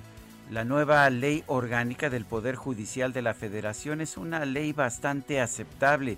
Es de esas pocas legislaciones que ha tenido el apoyo no solamente de la mayoría dominante del gobierno en el Congreso, sino también de partidos de la oposición, particularmente del PRI. Es una iniciativa que me parece mejor algunos aspectos importantes dentro del Poder Judicial y en particular pone medidas en contra de los actos de nepotismo que se han venido registrando en el Poder Judicial desde hace mucho tiempo. ¿Para qué manchar esta iniciativa? en general aplaudida, colocando un transitorio que abiertamente viola el artículo 97 de la Constitución. ¿Por qué? Eh, con el afán de favorecer al ministro presidente Arturo Saldívar, un ministro que ha votado en dos ocasiones en contra de este tipo de chicanadas jurídicas. Eh, ¿Por qué? ¿Por qué cambiar la, la ley? Simple y sencillamente para favorecerlo, para ampliar dos años su mandato me parece inaceptable. Yo entiendo que el ministro no se haya pronunciado hasta este momento sobre este tema, pero los diputados deberían de hecho rechazar en la discusión en lo particular ese transitorio. No se necesita para la reforma de la ley orgánica, pero además manda un mensaje terrible a la sociedad. El mensaje es que la constitución, después de todo, no tiene ninguna validez para los ciudadanos de la República Mexicana. Yo soy Sergio Sarmiento y lo invito a reflexionar.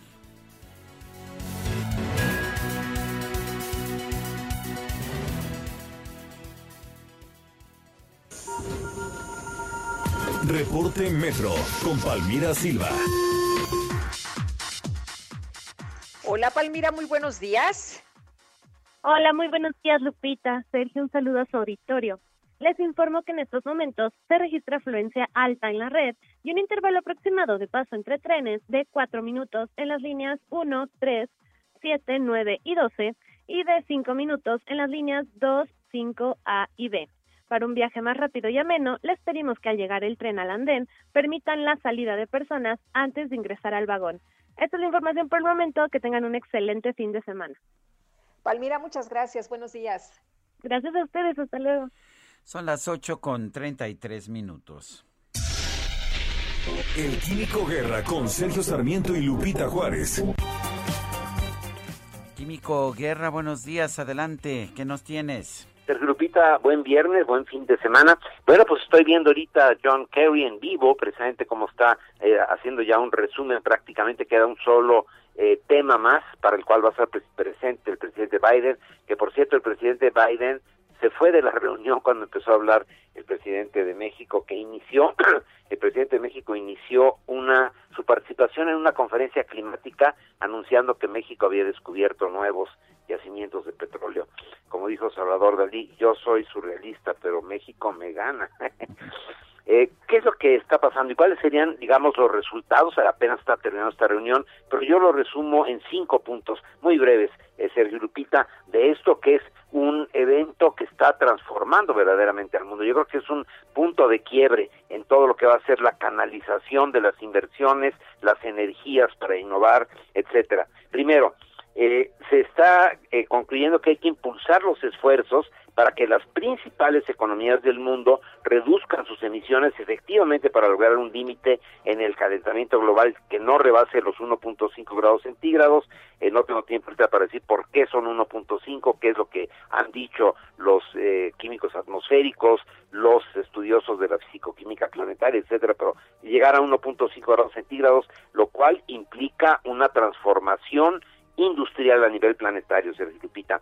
Segundo, movilizar al sector financiero para lograr la llamada transición al cero total. ¿Qué significa esto? Que todo lo que produzcamos en el planeta en algún futuro pueda ser compensado con medidas para evitar estar eh, desestabilizando el clima mundial. Tercero, promover la creación de empleo en la nueva economía. Acabo de ver hace unos, estaba yo esperando ya entrar con ustedes a la eh, una ejecutiva de alto nivel de una empresa sueca que se llama Vattenfall, es un gigante desde el punto de vista eh, de la energía y que dio presentó ya efectivamente funcionando una planta siderúrgica, fíjense, Lupita, una planta siderúrgica que funciona sin combustibles fósiles.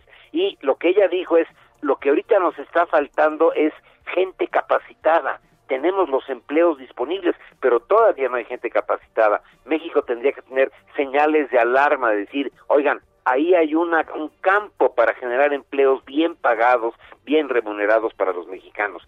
Cuarto, acelerar las tecnologías transformacionales que van a generar una nueva revolución industrial. Y quinto, fortalecer la seguridad global frente a las amenazas climáticas que ya las tenemos. Se acaba de anunciar el día de ayer por parte de la jefa de gobierno de la Ciudad de México, bueno, sí, eh, la eh, doctora Sheinbaum, que eh, la Ciudad de México está enfrentando la peor sequía en los últimos 30 años. Estamos a punto de perder el segundo cuerpo de agua dulce más importante del país, que es el lago de Cuitzeo. No sé si han visto las fotos últimamente, son verdaderamente desalentadoras. La presa Villa Victoria. En la Ciudad de México depende de todo el abastecimiento externo eh, de la presa Victoria y está eh, pues prácticamente al 40, 40 35% de su capacidad. Estos son las amenazas climáticas y este foro lo que dice es que hay que fortalecer la seguridad global con cooperación internacional. Eso sería mi resumen de este evento que ha sido trascendente, Sergio Lupita. Químico Guerra, muchísimas gracias. Al contrario, muy buen fin de semana. Y seguimos hablando, gracias Químico, seguimos hablando del tema de, del cambio climático y de esta cumbre de líderes del día de ayer. Al presidente le interesa, le interesa el tema. Vamos a platicar con el doctor Adrián Fernández eh, él es director ejecutivo de Iniciativa Climática de México. Y vamos a platicar con él pues sobre esto que planteó el presidente Andrés Manuel López Obrador, el programa Sembrando Vida y la modernización de plantas hidroeléctricas serán tema para esta presentación, para esta cumbre del día de ayer. Doctor, gracias por tomar la llamada. Buenos días. Eh, Lupita, Sergio, buenos días. Siempre un gusto saludarlos. Gracias, Adrián. Eh, yo me quedé muy desconcertado con la presentación del presidente ayer. Eh, en parte porque no entendí cómo se reducen las emisiones de contaminantes si el petróleo crudo en lugar de exportarlo lo procesamos aquí y porque pues no no me queda muy claro que sembrando vida haya cumplido con los propósitos que tenía, pero tú que conoces estos temas a fondo, ¿qué nos puedes decir? Mira, eh, como ustedes han señalado, él habló de tres cosas. Sembrando vida, repotenciación de hidroeléctricas y esto de reducir la extracción de petróleo. Un comentario rápido de cada uno. Sembrando Vida es un programa de reforestación. En muchos países del mundo eh, se lleva a cabo programas de reforestación. Cuando se hacen bien en los lugares adecuados, es una de las modalidades que pueden ayudar a reducir o digamos a capturar un cierto número de emisiones de dióxido de carbono que ya están en la atmósfera. Eh, ahora, Sembrando Vida está muy documentado, tiene algunos problemas metodológicos de implementación y en algunos casos ha eh, generado el incentivo perverso de eh, motivar deforestación pues para tener un terreno elegible, limpio para recibir dinero y para sembrar árboles. Entonces, hay que evaluarlo, si pudiera tener una contribución, pero también hay que ver la escala. Eh, nosotros hemos hecho análisis en ICM y en el mejor de los casos, Sergio Lupita, con toda la benevolencia de los supuestos de los cálculos, podría ayudarnos en poquito menos de 10% de lo que México requiere hacer de sus esfuerzos que en el Acuerdo de París. Entonces, en el mejor de los escenarios, un escenario, la verdad, poco eh, factible, pero vamos a, a darlo, 10%. Repotenciación de hidroeléctricas. Esa es una buena medida sin duda, porque con el mismo volumen de agua se va a generar más electricidad. Pero ojo con dos o tres cosas. Sí, solo sí, si esa electricidad incremental reemplaza o evita que usemos electricidad creada con combustibles fósiles, no vaya a ser que desplacemos eh, eh, energía eólica, por ejemplo, este, para meter esta eh, hidroeléctrica. no sé si eh, está bien o cuál es la evaluación de costo-efectividad. Pero dejémosla de un lado, yo diría sin duda y sin, sin restarle nada que es una buena medida, pero también recordemos que la infraestructura para generar electricidad de empresas, aquí en México al menos, la mayor limitante es la disponibilidad de agua. Podemos tener turbinas más eficientes, pero si no hay suficiente agua, y ya mencionaba Lupita el caso de las sequías, pues va a haber una limitación de generación, pero la medida es buena, yo no le quito nada. Por último, esta muy controversial declaración o planteamiento que tú nos recuerdas, Sergio, este, yo creo que no, el problema es que no se deja orientar el presidente. Eh, creo, hay personas ahí en Cancillería eh, y en otros lugares que entienden los temas, pero no parece que le escuche a nadie de los que realmente entienden esto. Como bien señalas, a ver, reducir la extracción de petróleo. Primero hay que partir de que supongamos que México podría extraer una cantidad mayor y voluntariamente, no porque no pueda, eh, reduce esto. Bueno, ahí reduce un poco sus emisiones que van asociadas con la extracción en las plataformas, con la maquinaria, con este tipo de actividad de la propia extracción. Pero si él quiere contribuir a que baje el consumo de combustibles, lo que tiene que hacer es motivar y fomentar que en México avancemos en eficiencia en el uso de combustibles. Y el lugar más fácil es los vehículos. México tiene 15 años de retraso en su normatividad para buscar una mayor eficiencia en los vehículos, tanto a gasolina como diésel.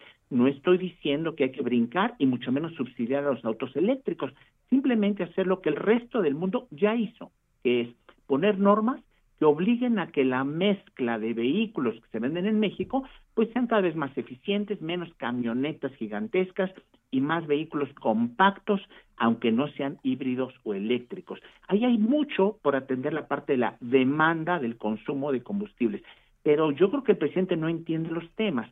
Eh, eh, importar los combustibles, más bien dejar de importar los combustibles, bueno, pues vamos a refinar más aquí. En el momento de refinación, si incrementamos la refinación, el balance de CO2 nos va a indicar que en ese momento producimos emisiones. Habrá que ver el balance. Menos extracción por un lado, pero más emisiones porque vamos a refinar más en casa. Entonces el tema no es necesariamente complejo, pero hay que meterse a revisarlo y el presidente como no lo conoce, no lo entiende y parece que no le interesa, pues este sale al ruedo en esto.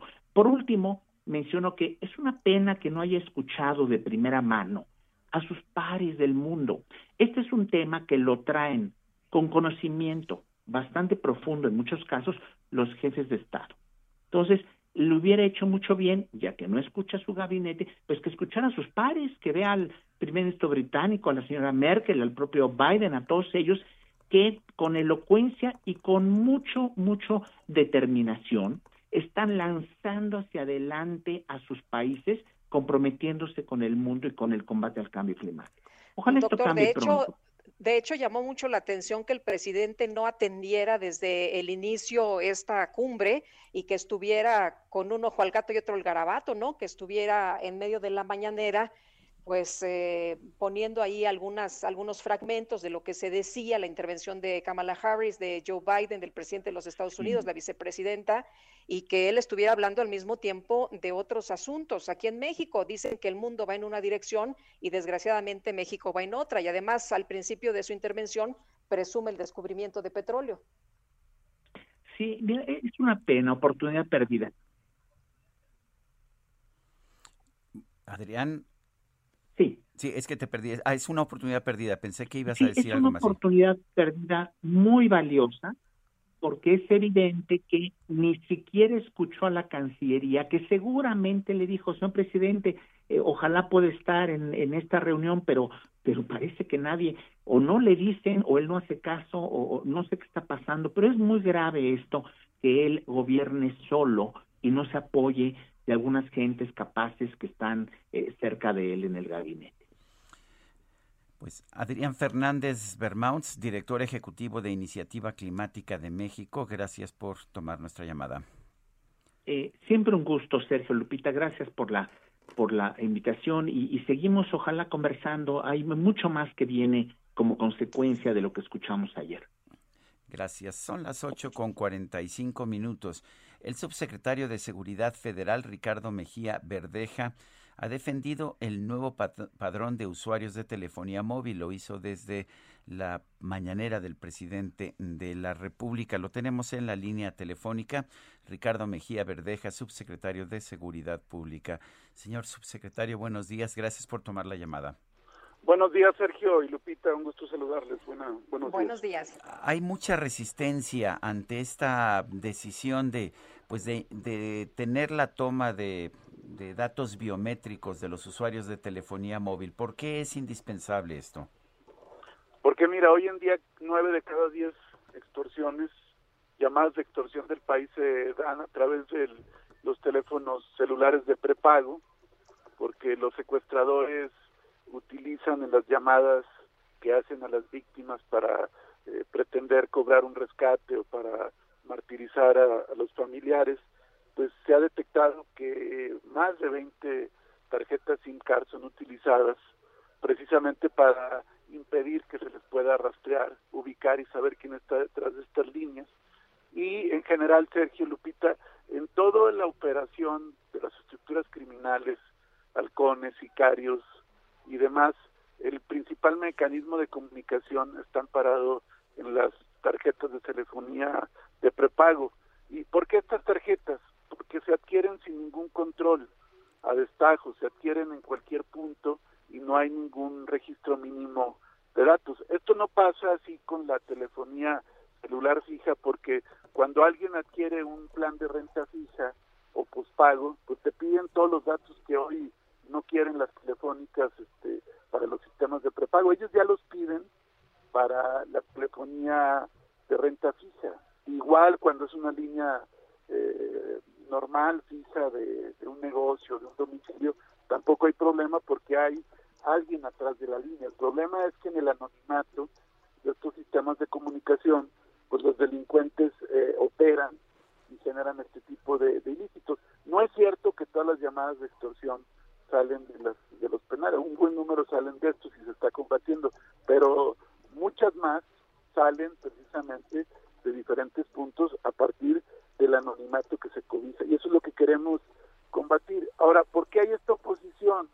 Pues porque implica nuevos retos logísticos para quienes eh, venden este tipo de servicios y eso pues altera su esquema y entonces han echado a andar toda esta eh, campaña de desinformación y tratan de soslayar pues el tema de seguridad.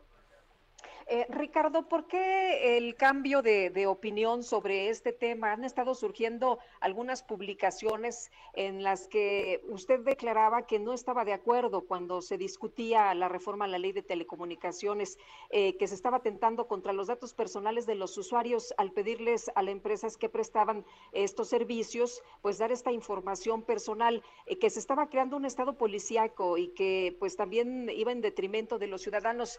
¿Qué ha cambiado ahora? ¿Por qué la posición es distinta? Bueno, mira, Lupita, ahí sacaron de contexto un discurso. Yo tuve casi 500 intervenciones en el Congreso de la Unión y, gran parte de ellas fueron en contra de las reformas estructurales. Nosotros éramos la oposición y yo voté en contra de las 13 reformas estructurales. Una de ellas fue la de telecomunicaciones. Y en ese discurso que cortan extractos, yo realmente lo que señalaba es que se dejaba intocado el, el modelo monopólico de las grandes empresas de comunicación, que básicamente ellos iban a seguir operando como siempre. Y ya en ese contexto se comentó como ejemplo ese tema. Pero ahorita lo que estamos impulsando en el país es una reforma eh, de seguridad de diferentes órdenes y aquí no estamos buscando con este registro intervenir comunicaciones, ni, ni mucho menos cualquier acción de esa naturaleza. Lo único que queremos, Lupita, es saber quién adquirió esa línea de prepago. Eh, si, si las empresas hubieran actuado bajo un modelo de compliance penal, de responsabilidad y prevención de riesgos, y hubieran asumido un compromiso social y al vender estas tarjetas hubieran hecho lo mismo que en el sistema de renta fija, evidentemente a lo mejor esta ley ni siquiera fuera necesaria. Pero a ver, es, es muy común que, que, quienes realizan llamadas de extorsión o utilizan teléfonos para delitos no lo hagan con sus teléfonos. Es muy fácil robar un teléfono. A mí me lo han robado no sé cuántas veces. Eh, no vamos a, pues a seguir viendo esta situación en que simple y sencillamente se van a robar los teléfonos. Pero ¿cuál sería entonces la situación de, pues, del dueño de esa línea? ¿Sería presunto culpable de los delitos que alguien más cometiera con el teléfono? No, al contrario, Sergio, este, con este registro el interesado va a poder hacer las consultas de su línea asociada a su nombre y en un momento dado, si hubiera este tipo de situaciones, lo reporta e inmediatamente se daría de baja. Al contrario, esto le da mucho mayor certeza para que no sea mal utilizado en su nombre, porque este registro beneficia también al propio usuario para tener una identificación clara sobre su línea telefónica. Eh, Ricardo, ya se filtró un padrón con nuestros datos que se vendía en 500 pesos. Eh, no hay mucho riesgo que se puedan filtrar de nueva cuenta nuestros datos y que queden en manos de los eh, delincuentes precisamente y que esté en riesgo pues nuestra familia, nuestra vida, nuestra integridad. Bueno, mira, comentar primero que este padrón va a estar en, bajo la tutela del Instituto Federal de Telecomunicaciones, no en poder del gobierno las empresas van a hacer la captura al momento de la adquisición de la línea telefónica. El, el IFETEL, va, el Instituto de Telecomunicaciones, va a tener la, el resguardo de, esta, de este padrón, no el gobierno, lo subrayo. Y el INAI, el Instituto Nacional de Acceso a la Información y Protección de Datos, es la autoridad responsable no solamente de cuidar los datos que aquí se puedan aportar, sino de cualquier dato en posesión de instituciones públicas o privadas. Eh, datos que puede tener hoy una tienda departamental, que puede tener alguna empresa de autoservicio o cualquier institución de carácter público. Yo creo que este tema que tú comentas, Lupita, se tiene que cuidar en cualquier eh, registro de datos personales que haya en poder de cualquier particular o cualquier institución pública, sin duda. Eh, don Ricardo, el partido al que usted pertenecía en aquel entonces, en 2013, eh, fue el partido al que se acusó de haber filtrado el, el padrón eh, electoral. Eh, ¿Usted tuvo algo que ver con ese tema?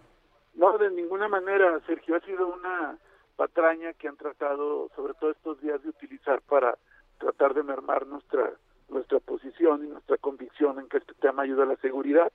En esa ocasión, el INAI, el INE nunca pudo establecer un nexo causal entre la empresa que supuestamente tenía esos datos y el partido, simplemente por una postura, diríamos, dogmática y de un consejero, le quisieron le atribuir a, a, ese partido que de ahí habían salido los discos. Y a mí porque era dirigente y yo había tenido un papel muy crítico con las reformas estructurales, era además representante ante el INE, pues como una manera de tratar de ablandarme y de, y de afectar mi imagen pública, me, me, me, pusieron ahí, pero pues nunca pudieron acreditar el nexo causal y pues tan es así que seguimos hoy con la frente en alto, hemos ocupado diferentes responsabilidades y no tenemos ninguna acción de que avergonzarnos. Ricardo Mejía Verdeja, subsecretario de Seguridad Pública, gracias por conversar con nosotros esta mañana. Muchas gracias a ti, Sergio y Lupita, y, un saludo al auditorio. Gracias, buenos días. buenos días. 8 de la mañana, 8 de la mañana con 53 minutos. Les recuerdo, puede usted mandarnos, perdón, ya le estoy aquí golpeando mi micrófono, puede usted mandarnos mensajes a nuestro número de WhatsApp. Es el 55 2010 9647, repito, 55 20 10 96 47. Síganos en redes sociales. En Twitter, la cuenta de este programa es arroba Sergio y Lupita. La cuenta de El Heraldo de México es arroba Heraldo de México. Guadalupe Juárez y Sergio Sarmiento estamos en el Heraldo Radio. Regresamos en un momento más.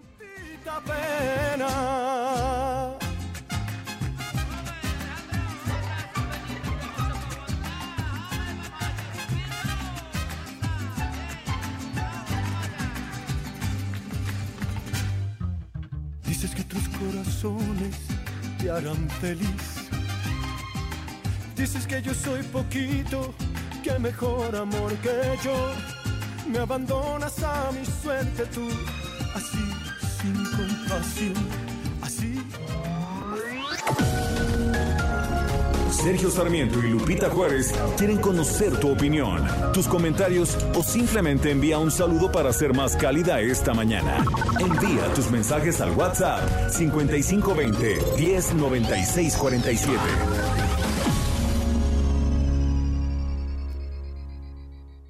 Heraldo Radio, la HCL se comparte, se ve y ahora también se escucha.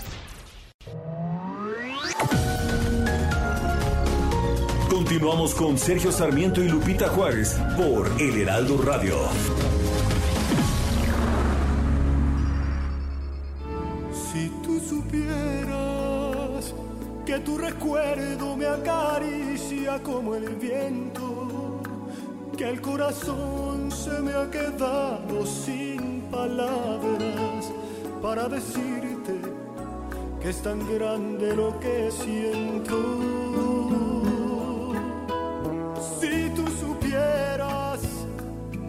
como te ansía cada espacio de mi cuerpo, como palpitan tus recuerdos en el alma. Cuando se si tú supieras otro ejemplo de, de balada romántica interpretada por Alejandro Fernández, interesante que nuestro equipo de producción ha escogido puras baladas románticas, nada de música ranchera. Si tú supieras, es de la autoría de Quique, pero no de DJ Quique, sino de Quique Santander, un compositor colombiano. Es Quique con K. ¿Cómo ves, Guadalupe? Yo que pensé que nuestro Quique ya... las diferencias, porque nuestro Quique es con Q. Eh, eh, pues bueno, yo lo escribo con K, total. Oye, pues... Creo que una cosa es eh, Don Enrique y otra cosa es DJ Quique. En fin, algo estabas diciendo cuando te interrumpí bruscamente. No, bueno, que estamos disfrutando la música esta mañana y la voz por supuesto, de este gran cantante Alejandro. Oye, eh, nos dice Amy Shehoa, la ley de Pemex, ley Saldívar, ley combustóleo, padrón celular, cualquier honor que le quedará a la honorable Cámara de Diputados se ha perdido. Ahora es una cueva de levantadedos, vendidos, traidores a la democracia. Saludos cariñosos. Oye, por cierto, Porfirio Muñoz Ledo en su mensaje que dio, eh, que fue bastante largo, pero muy interesante, en una parte él dice que no son borregos, ¿no? Que no son manada, que están ahí para hacer eh, cumplir la constitución y bueno, pues ahí está lo que le dice Amy Shehoa a los que aprobaron esta ampliación de la ley Saldívar levantadedos, vendidos y traidores a la democracia. Dice, por otra parte, eh, otra persona, en verdad fue triste ver ayer a este presidente decir orgullosamente que seguimos usando energías altamente contaminantes, pérdida de tiempo para los asistentes a la cumbre, pero aún más para nuestro país. Ese cambio ya no se puede postergar, no nos da su nombre. Qué buen noticiario el de ustedes, Sergio Lupita, no me lo pierdo todos los días, es el mejor de México y los extraños sábados y domingos. Bueno, son las, son las nueve de la mañana con tres minutos.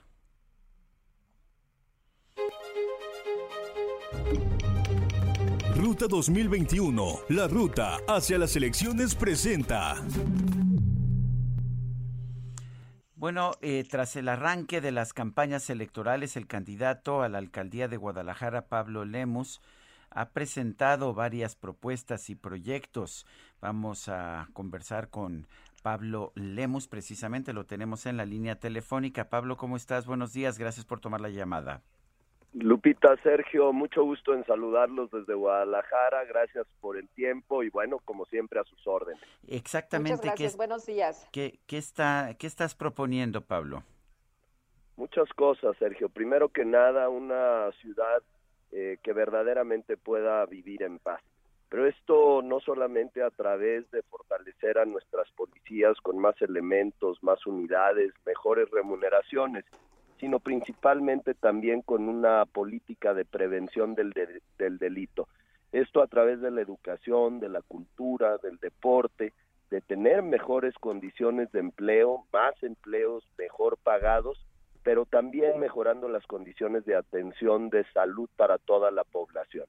Nosotros, Sergio Lupita, trabajamos durante seis años, hicimos un gobierno en el municipio de Zapopan que fue reelecto, que fue aprobado por siete de cada diez ciudadanos, que transformamos el municipio de Zapopan, que es el más poblado eh, ya del estado de Jalisco, y ahora venimos con mucha humildad a pedir una oportunidad con esta experiencia de gobierno, pedirles a las tapatías y a los tapatíos su confianza y su voto para la elección del próximo 6 de junio. Eh, Pablo, hablabas del tema de la seguridad. ¿Cuáles serían las eh, principales acciones en esta materia ahora que hemos visto pues tantas situaciones en materia de más bien inseguridad allá en Guadalajara? Mira, hay muchos temas, Lupita, que tenemos que mejorar. Eh, la policía de Guadalajara, que hoy cuenta con alrededor de 2.500 elementos, la tenemos que llevar a 4.000 a mí en Zapopan me habían entregado 1.560 elementos y hoy tiene 3.000, es decir, la dupliqué. Eh, y lo mismo vamos a hacer en el municipio de Guadalajara. Me, me, habían entregado en Zapopan 150 patrullas, hoy hay 886 unidades. Hay que fortalecer a las policías. En Zapopan dejé a la policía municipal mejor pagada de toda la República Mexicana. Y esto necesitan también los policías de Guadalajara. Pero insisto, el tema de la seguridad tiene que correr por dos carreteras paralelas. La primera de ellas sí, el fortalecimiento de las policías, pero muy importante los temas de prevención del delito. Hoy, precisamente en el Día Internacional del Libro, es eh, muy importante hablar de llevar la cultura a las calles, a los espacios públicos, el fortalecer el tema educativo a través del municipio, remodelando escuelas, apoyando a los estudiantes con mochilas, con útiles, con uniformes, con tenis, para que tengan mejor eh, atención, para que tengan mejor calidad en sus estudios y adicionalmente a ello también la eh, unos programas que tienen que ver con becas para talentos que tenemos entre niños y niñas que hoy eh, han sido desatendidos. Es importante el trabajo que se ha realizado en Guadalajara durante los últimos eh, seis años. Sin embargo, nosotros ya con esta plataforma, bueno, pues debemos de crecer nuestra policía, debemos de fortalecerla y también de entrar en estos programas de prevención del delito, repito, a través de la educación, de la cultura y del deporte. Pablo, ¿cómo es posible que habiendo sido alcalde de Zapopan ahora te estés postulando en Guadalajara? ¿En cuál de, en cuál de las dos ciudades vives? ¿En qué parte vives? Yo nací, Sergio, en Guadalajara. eh, nací en el Hospital Guadalajara, viví toda mi vida en Guadalajara. Yo me he dedicado siempre al sector privado. Mi primer cargo en el sector público fue como presidente municipal de Zapopan, que es un municipio vecino de la zona metropolitana de Guadalajara. La ley eh, marca que para poder ser alcalde de cualquiera de los nueve municipios metropolitanos basta convivir en cualquiera de ellos. Eh, ahora estoy pidiendo una oportunidad a los tapatíos y bueno, pues hay quienes quieren desvirtuar este asunto diciendo que es una reelección pasar de Zapopan a Guadalajara.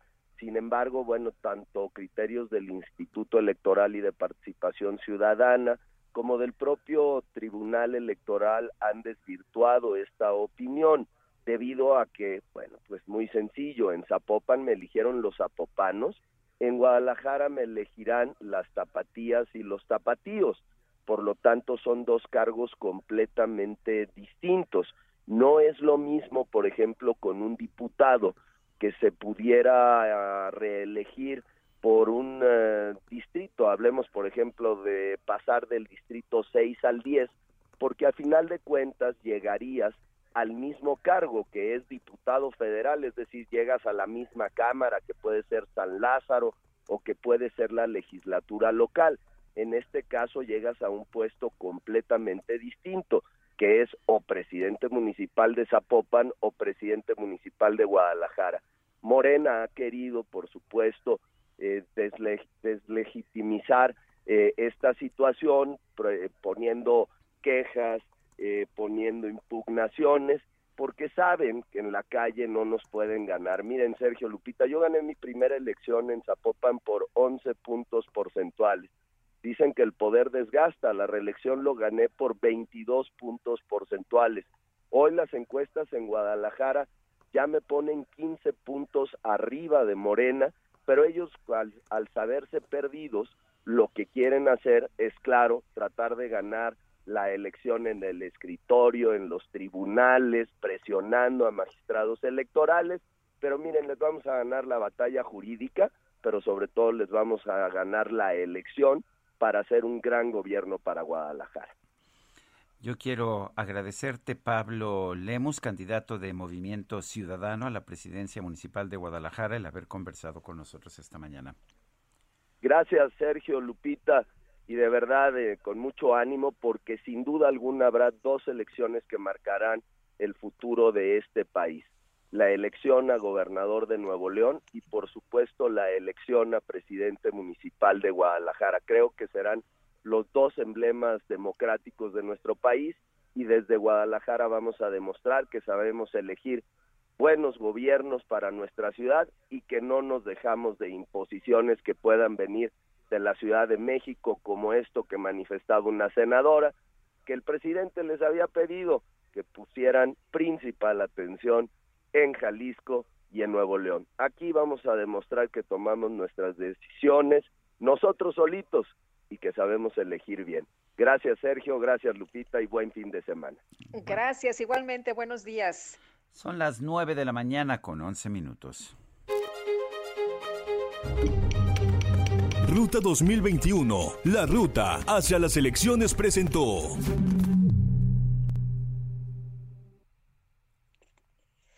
Bueno, y continuamos con la información. El presidente Andrés Manuel López Obrador asegura que el activista ambiental de origen mexicano, Shille Bastida, habló muy bien sobre el cambio climático, pero que el periódico Reforma la entrevistó y publicó contra el gobierno, pues en realidad Chille Bastida le exigió a todos los líderes, ¿no? Que hicieran pues eh, acciones realmente benéficas, favorables e inmediatas a favor del medio ambiente y bueno, pues vamos a escuchar parte de lo que dijo el presidente esta mañana.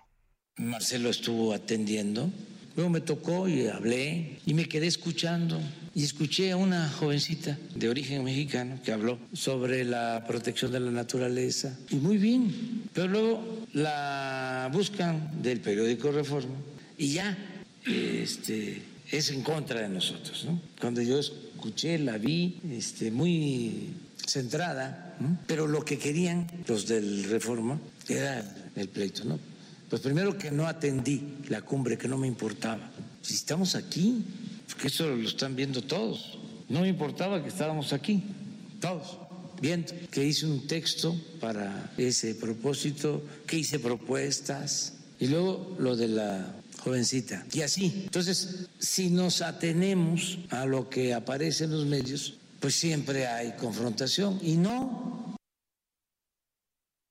bueno, pues ahí lo que dijo el presidente Andrés Manuel López Obrador sobre este discurso que ha sido eh, muy reconocido, muy reconocido prácticamente por todos los líderes del mundo sobre esto y bueno, pues algunos hasta se han comprometido a trabajar en eh, las eh, acciones que pidió Shille Bastida.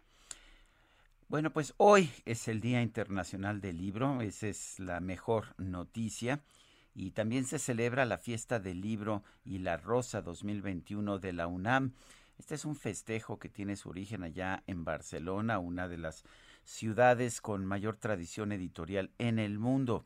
¿Qué se va a hacer aquí en esta fiesta del libro y de la rosa en la UNAM? Vamos a conversar con la maestra Anel Pérez, directora de literatura y fomento a la lectura de la UNAM. Eh, maestra Pérez, ¿cómo está? Buenos días, gracias por tomar la llamada. Muchísimo gusto, Sergio y Lupita. Gracias y sí, claro, feliz día del libro. Bueno, pues eh, el, el, este festejo de la rosa y el libro, pues en Barcelona se hacía llevando una rosa eh, y por supuesto también combinándola con un libro. ¿Cómo se hace aquí y qué tanto éxito, qué tanto arraigo ha tenido este, esta, este festejo en México? Pues es eh, toda, casi siempre en la UNAM las fiestas del libro, las ferias del libro son importantes porque los universitarios son ávidos lectores en general.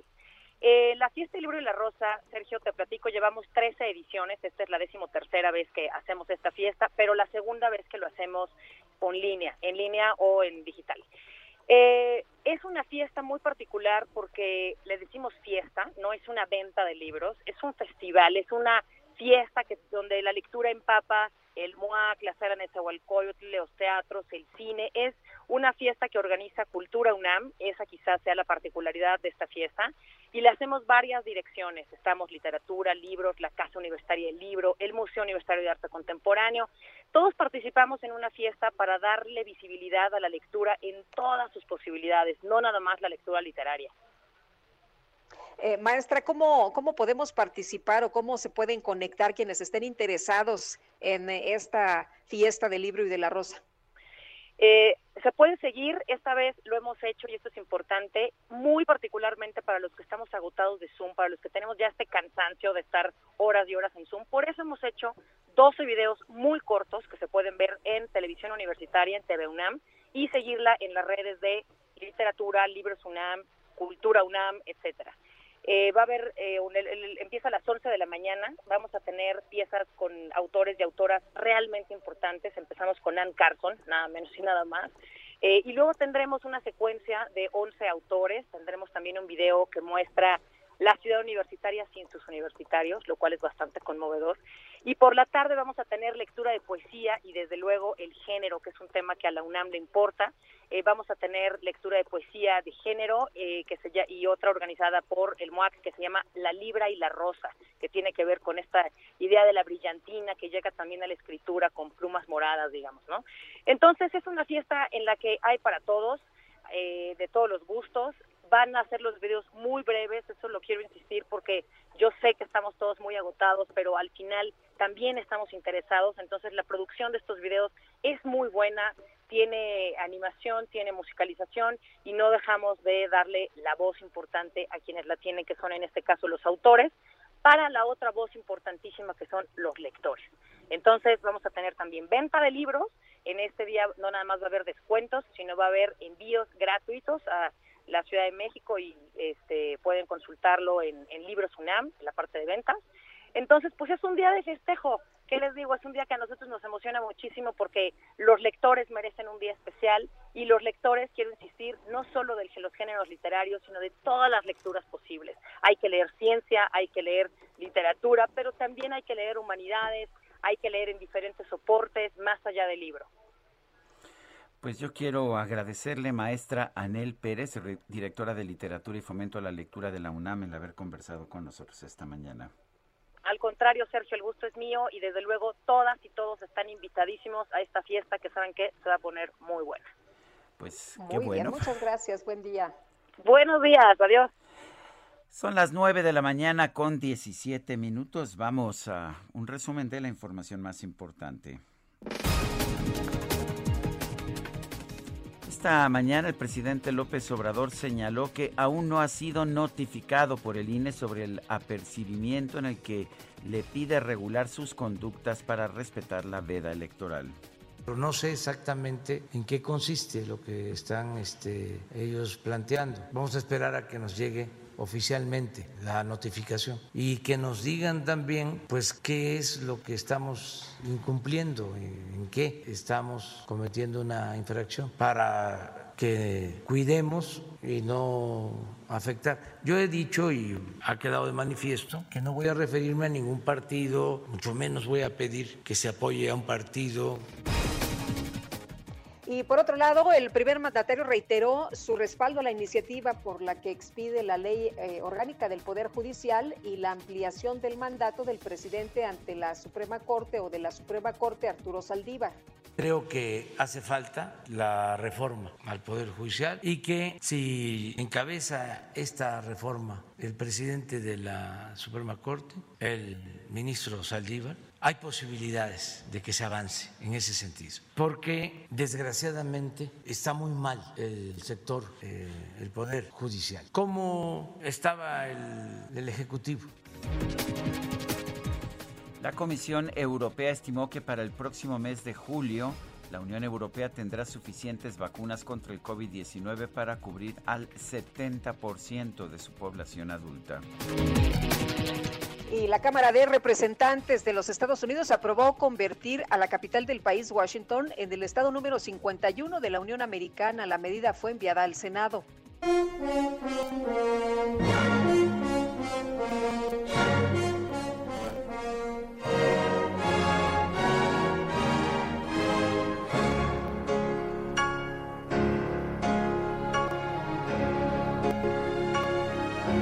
Luego de que el Tribunal de Arbitraje Deportivo prohibió el uso de la bandera y el himno de Rusia en los próximos Juegos Olímpicos de Tokio por una acusación de dopaje, el Comité Olímpico de ese país anunció que sus atletas que ganen medallas de oro en la próxima justa deportiva serán premiados con un fragmento del concierto para piano número uno de Piotr Ilich Tchaikovsky.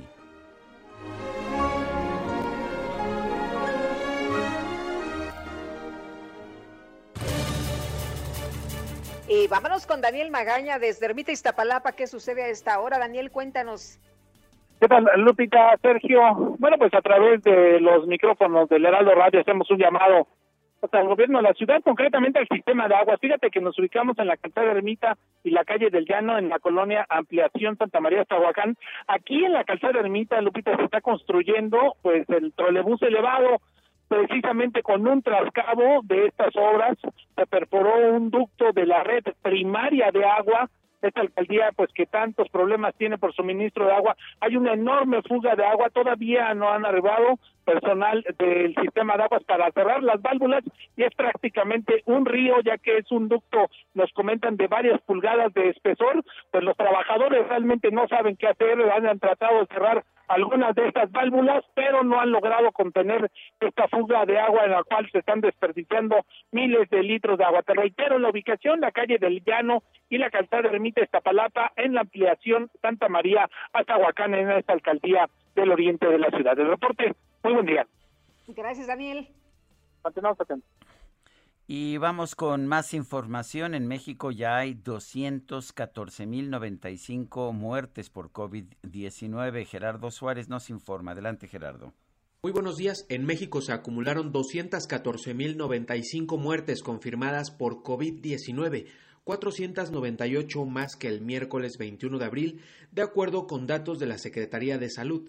Anoche en conferencia la dependencia federal estimó que habría ya 2.508.276 casos confirmados, 3.570 más que el día previo. El incremento de contagios continúa y se reportó una diferencia de 9% más casos en el transcurso de la semana del 5 al 11 de abril en comparación con la semana anterior. La mitad de las 32 entidades federativas ya tiene un incremento de los casos de COVID-19, advirtió el director general de epidemiología, José Luis Salomía. Los 16 estados que dejaron de tener una tendencia a la baja y ahora reportan un incremento leve son Baja California Sur, Coahuila, Colima, Chihuahua, Ciudad de México, Durango, Guerrero e Hidalgo. También están el Estado de México, Morelos, Nayarit, Quintana Roo, San Luis Potosí, Sonora, Tamaulipas y Tlaxcala. El director general de epidemiología precisó que el aumento aún no significa un riesgo severo a la salud, sin embargo, se da a conocer para que la población y las autoridades tomen medidas de inmediato y se pueda controlar esta situación de manera temprana. Esta es la información que les tengo. Gerardo Suárez, gracias. Son las nueve de la mañana, nueve de la mañana con 23 minutos. Vamos a echar un vistazo a los mercados esta mañana. Tenemos unos momentos antes de ir a una pausa. La bolsa mexicana que logró pasar esta semana por un momento la pues la cifra mágica de las 49 mil unidades está perdiendo terreno, 0.5%, se ubica en 48 mil 825 unidades, sube el Dow Jones 0.2%, está en 33 mil 859 unidades. El eh, peso se cotiza a 20.29 por dólar, esto en ventanillas bancarias, mientras que en el mercado al mayoreo, el mercado de transacciones de más de 10 mil dólares, la cotización es de 19.8748. Guadalupe Juárez estamos, Guadalupe Juárez y Sergio Sarmiento estamos en el Heraldo Radio. Regresamos en un momento más. De mi cuerpo, como palpitan tus recuerdos en el alma, cuando se queda tu presencia aquí en mi pecho.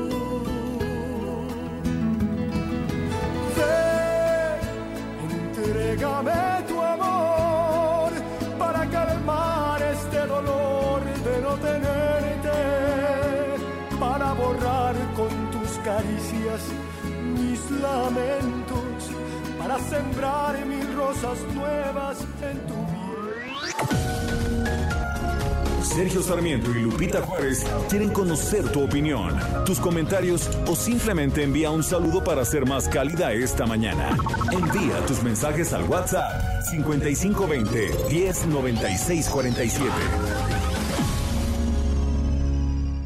Heraldo Radio. Continuamos con Sergio Sarmiento y Lupita Juárez por El Heraldo Radio. Cumplir años es especial y Sile cumple 140 años. Ven a Liverpool y en la compra de tu Sili participa por increíbles regalos y celebremos juntos este gran aniversario. Promoción válida del 16 de abril al 20 de junio. Aplican restricciones. En todo lugar y en todo momento, Liverpool es parte de mi vida. Ay, amor, que estoy preso de tu recuerdo en mi soledad. Ay, amor, son tantos años y no hay remedio para mi mal. Ay, amor, estoy vencido tengo fuerzas para luchar. Ay, amor, no cabe duda que sigo siendo. Pues se ve que me escucharon en producción y ahora tenemos este tema. Es como una balada ranchera. Es de Jorge Macías, Nube Viajera. Jorge Macías, Macías con doble S, no con C, eh, pues compositor de esta y de otras, de otras uh, piezas tradicionales como Con la misma piedra. Y aquí la voz de Alejandro Fernández. Bueno, la verdad es que esta yo la pedí. ¿Tú la pediste? ¿Ya ves? Yo la pedí. No me, no me, no lo hiciste por, por este, digamos, por procedimientos transparentes. Yo no vi nada en el chat que tenemos en el Skype con Lo hice producción. en lo oscurito. En lo Lo oscurito, sí. Uf. No, ya vi cómo, cómo se manejan las cosas. Bueno, ¿qué te puedo decir? Ya aquí me advirtieron que tengo que cerrar el micrófono cuando haga Uy, uy, comentarios sí. en contra de la producción.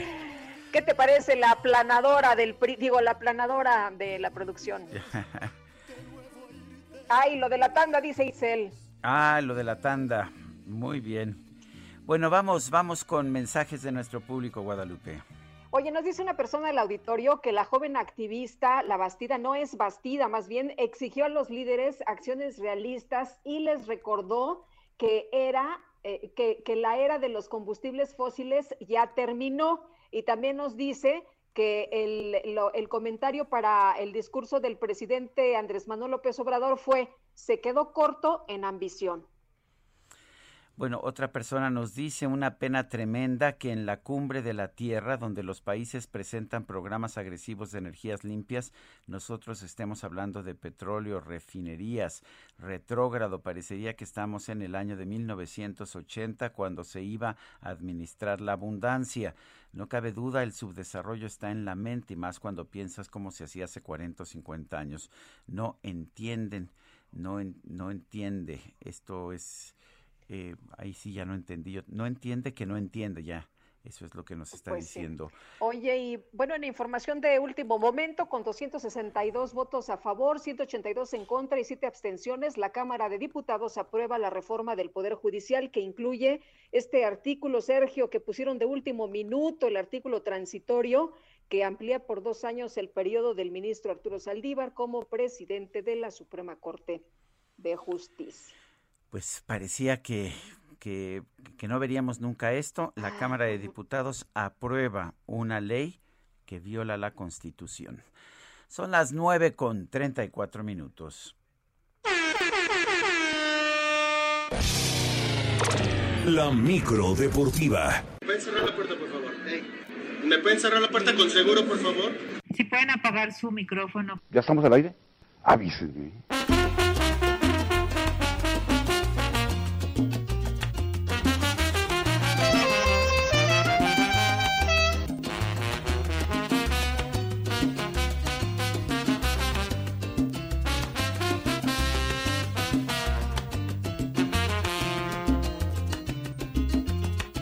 ¿Ya estamos al aire? Avísenme. Mi querido Julio Romero, eh, ya estamos al aire. ¿Cómo estás, Sergio, Lupita, amigos del auditorio? Muy buenos días, qué gusto saludarles, qué bueno que avisen con tiempo. Para eso es un cacharpo para ir anunciando cómo se llama, que si ya estamos al aire o no estamos al aire, hacer su, su pasaje y todo lo demás. Bueno, llegamos a la otra orilla, por fin es viernes y vámonos con toda la información. El día de hoy arranca la jornada 16 y penúltima del torneo Guardianes del Balompié Local. Tres duelos para el día de hoy. Siete y media de la noche, la Franja del Puebla recibe a los Pumas de la Universidad. A las nueve y media, los Cholos de Tijuana contra los Rayos de Necaxa. Y a las nueve con treinta y cinco, el equipo de Mazatlán contra los Esmeraldas de León. Para el día de mañana, sábado de clásicos, a las 5 de la tarde, Cruz Azul contra San Luis. A las 7, el Tapatío Atlas contra las Chivas Rayadas del Guadalajara.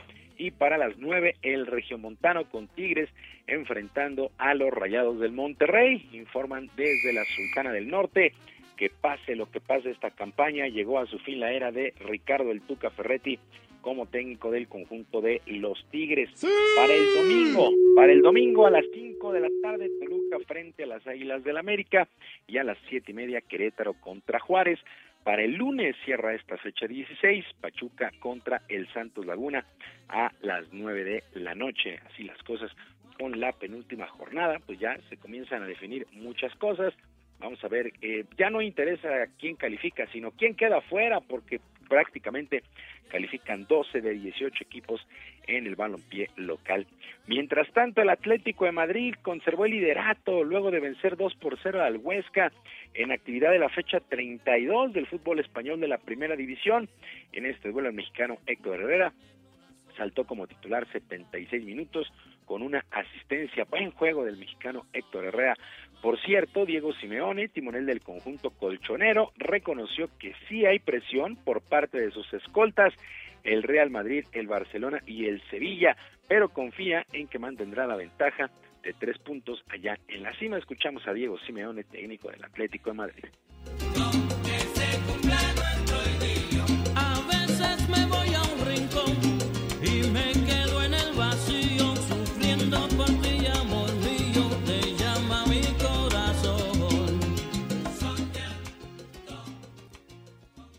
Evidentemente los cuatro estamos intentando llevar el, llegar, llegar al final de la mejor manera. Está claro que nosotros somos de pensar partido a partido, no menos ahora lo vamos a cambiar, así que ahora solamente a pensar en el partido que tenemos por delante y tratar de sacarlo adelante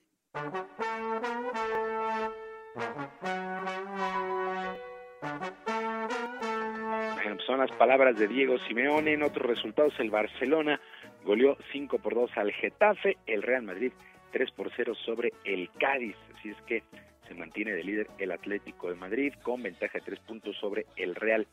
En otras cosas, el Comité Olímpico Mexicano dio a conocer el diseño ganador con el que la delegación nacional estará vistiendo en los próximos Juegos Olímpicos de Tokio y luego de las votaciones correspondientes en la página del mismo organismo. Artesanal oaxaqueño fue el diseño ganador por delante de Dorado de Piedra de Sol y Charro de Gala. Se trata de un traje sastre con pantalón para dama y caballero con toques artesanales oaxaqueños en las solapas. Este traje recibió más de 100 mil votos. La verdad es que está muy bonito. Eh, pues este conjunto con el que estará desfilando la delegación mexicana en la inauguración de los Juegos Olímpicos de Tokio el próximo 23 de julio. Así las cosas con esta votación. Por primera vez en la historia, el Comité Olímpico Mexicano sometió justamente a votación este, este diseño. Bueno, y la estrella cubana, Yacel Piug, fue presentado como nuevo refuerzo del Águila de Veracruz para la temporada de la Liga Mexicana de Béisbol, que por cierto estará arrancando el próximo 20 de mayo. El exjugador de los Dodgers y de los Rojos de Cincinnati, entre otros equipos en las grandes ligas, se dijo más que contento de llegar al puerto y espera rendir lo que de él se espera.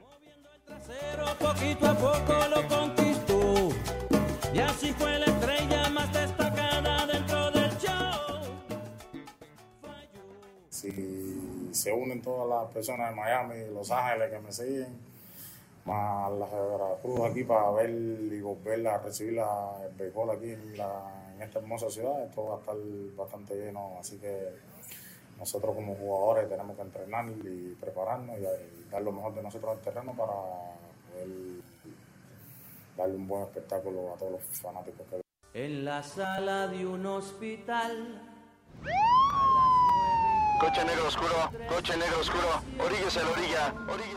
Bueno, pues ahí están las palabras de Yacel Puig, quien brillara en las grandes ligas. La verdad es que grandes contrataciones han hecho varios equipos para la próxima campaña. Ya arranca el 20 de mayo, más de 20 meses para tener actividad del béisbol aquí en nuestro país con la Liga. En 2020 pues no, no hubo actividad por la pandemia. Los mexicanos Alejandra Valencia y Ángel Alvarado se clasificaron a las semifinales en la primera etapa del serial de Copas del Mundo de Tiro con Arco que se desarrolla en Guatemala y como parte de la preparación de esta actividad rumbo a los Juegos Olímpicos. Eh, pues en la fase previa a la final, Valencia se estará midiendo a Deepika Kumari de la India Y Alvarado tendrá también de rival al también indio Atauni Dus, así las cosas con esta actividad del tiro con arco, una de las disciplinas que más medallas ha entregado a nuestro país y que quiere llegar muy, muy bien, muy bien preparado para los Juegos Olímpicos allá en Tokio.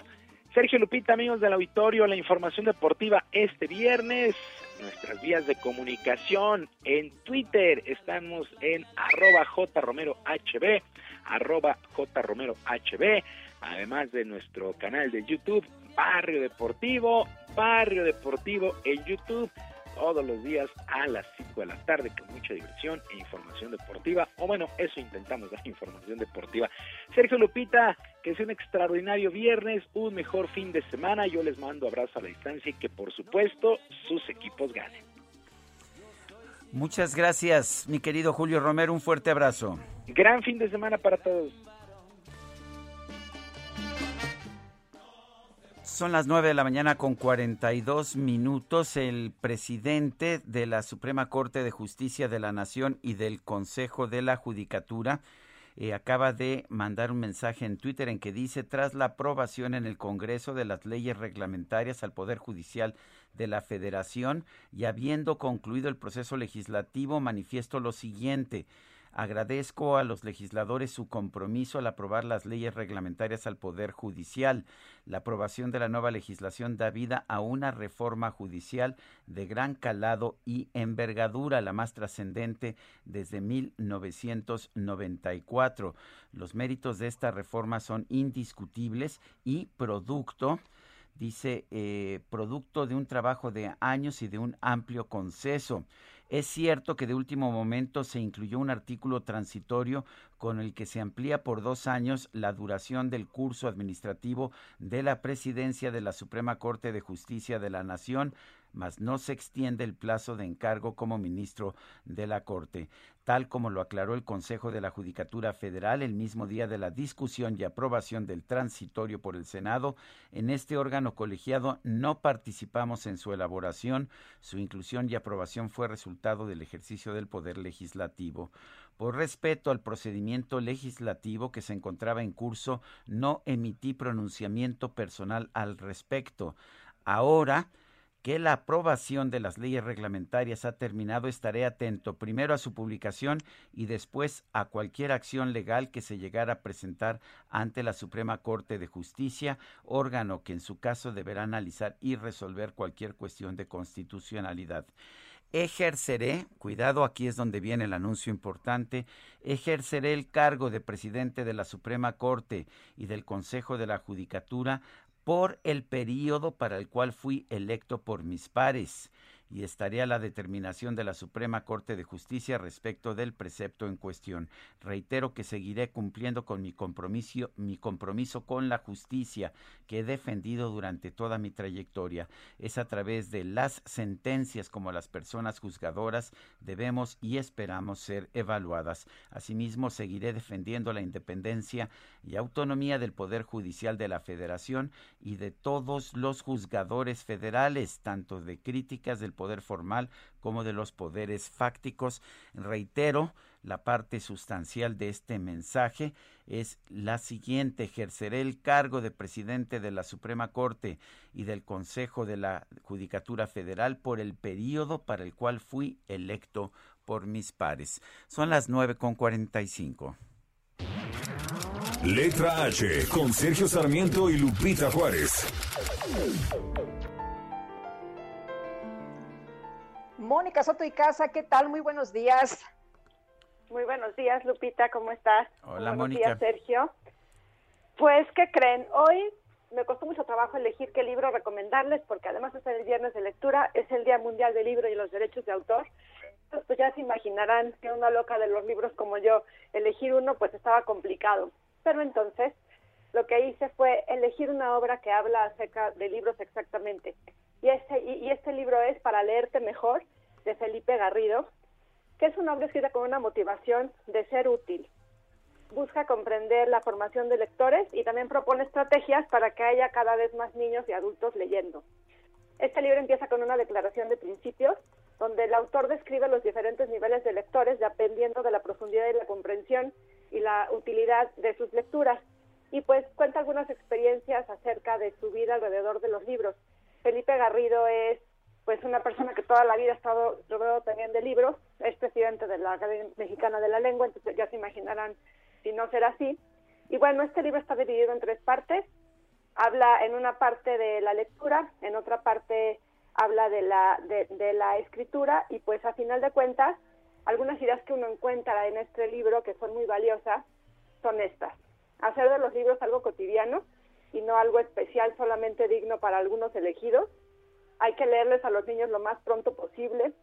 No hay que poner a los libros en pleito con otros tipos de entretenimiento como la televisión.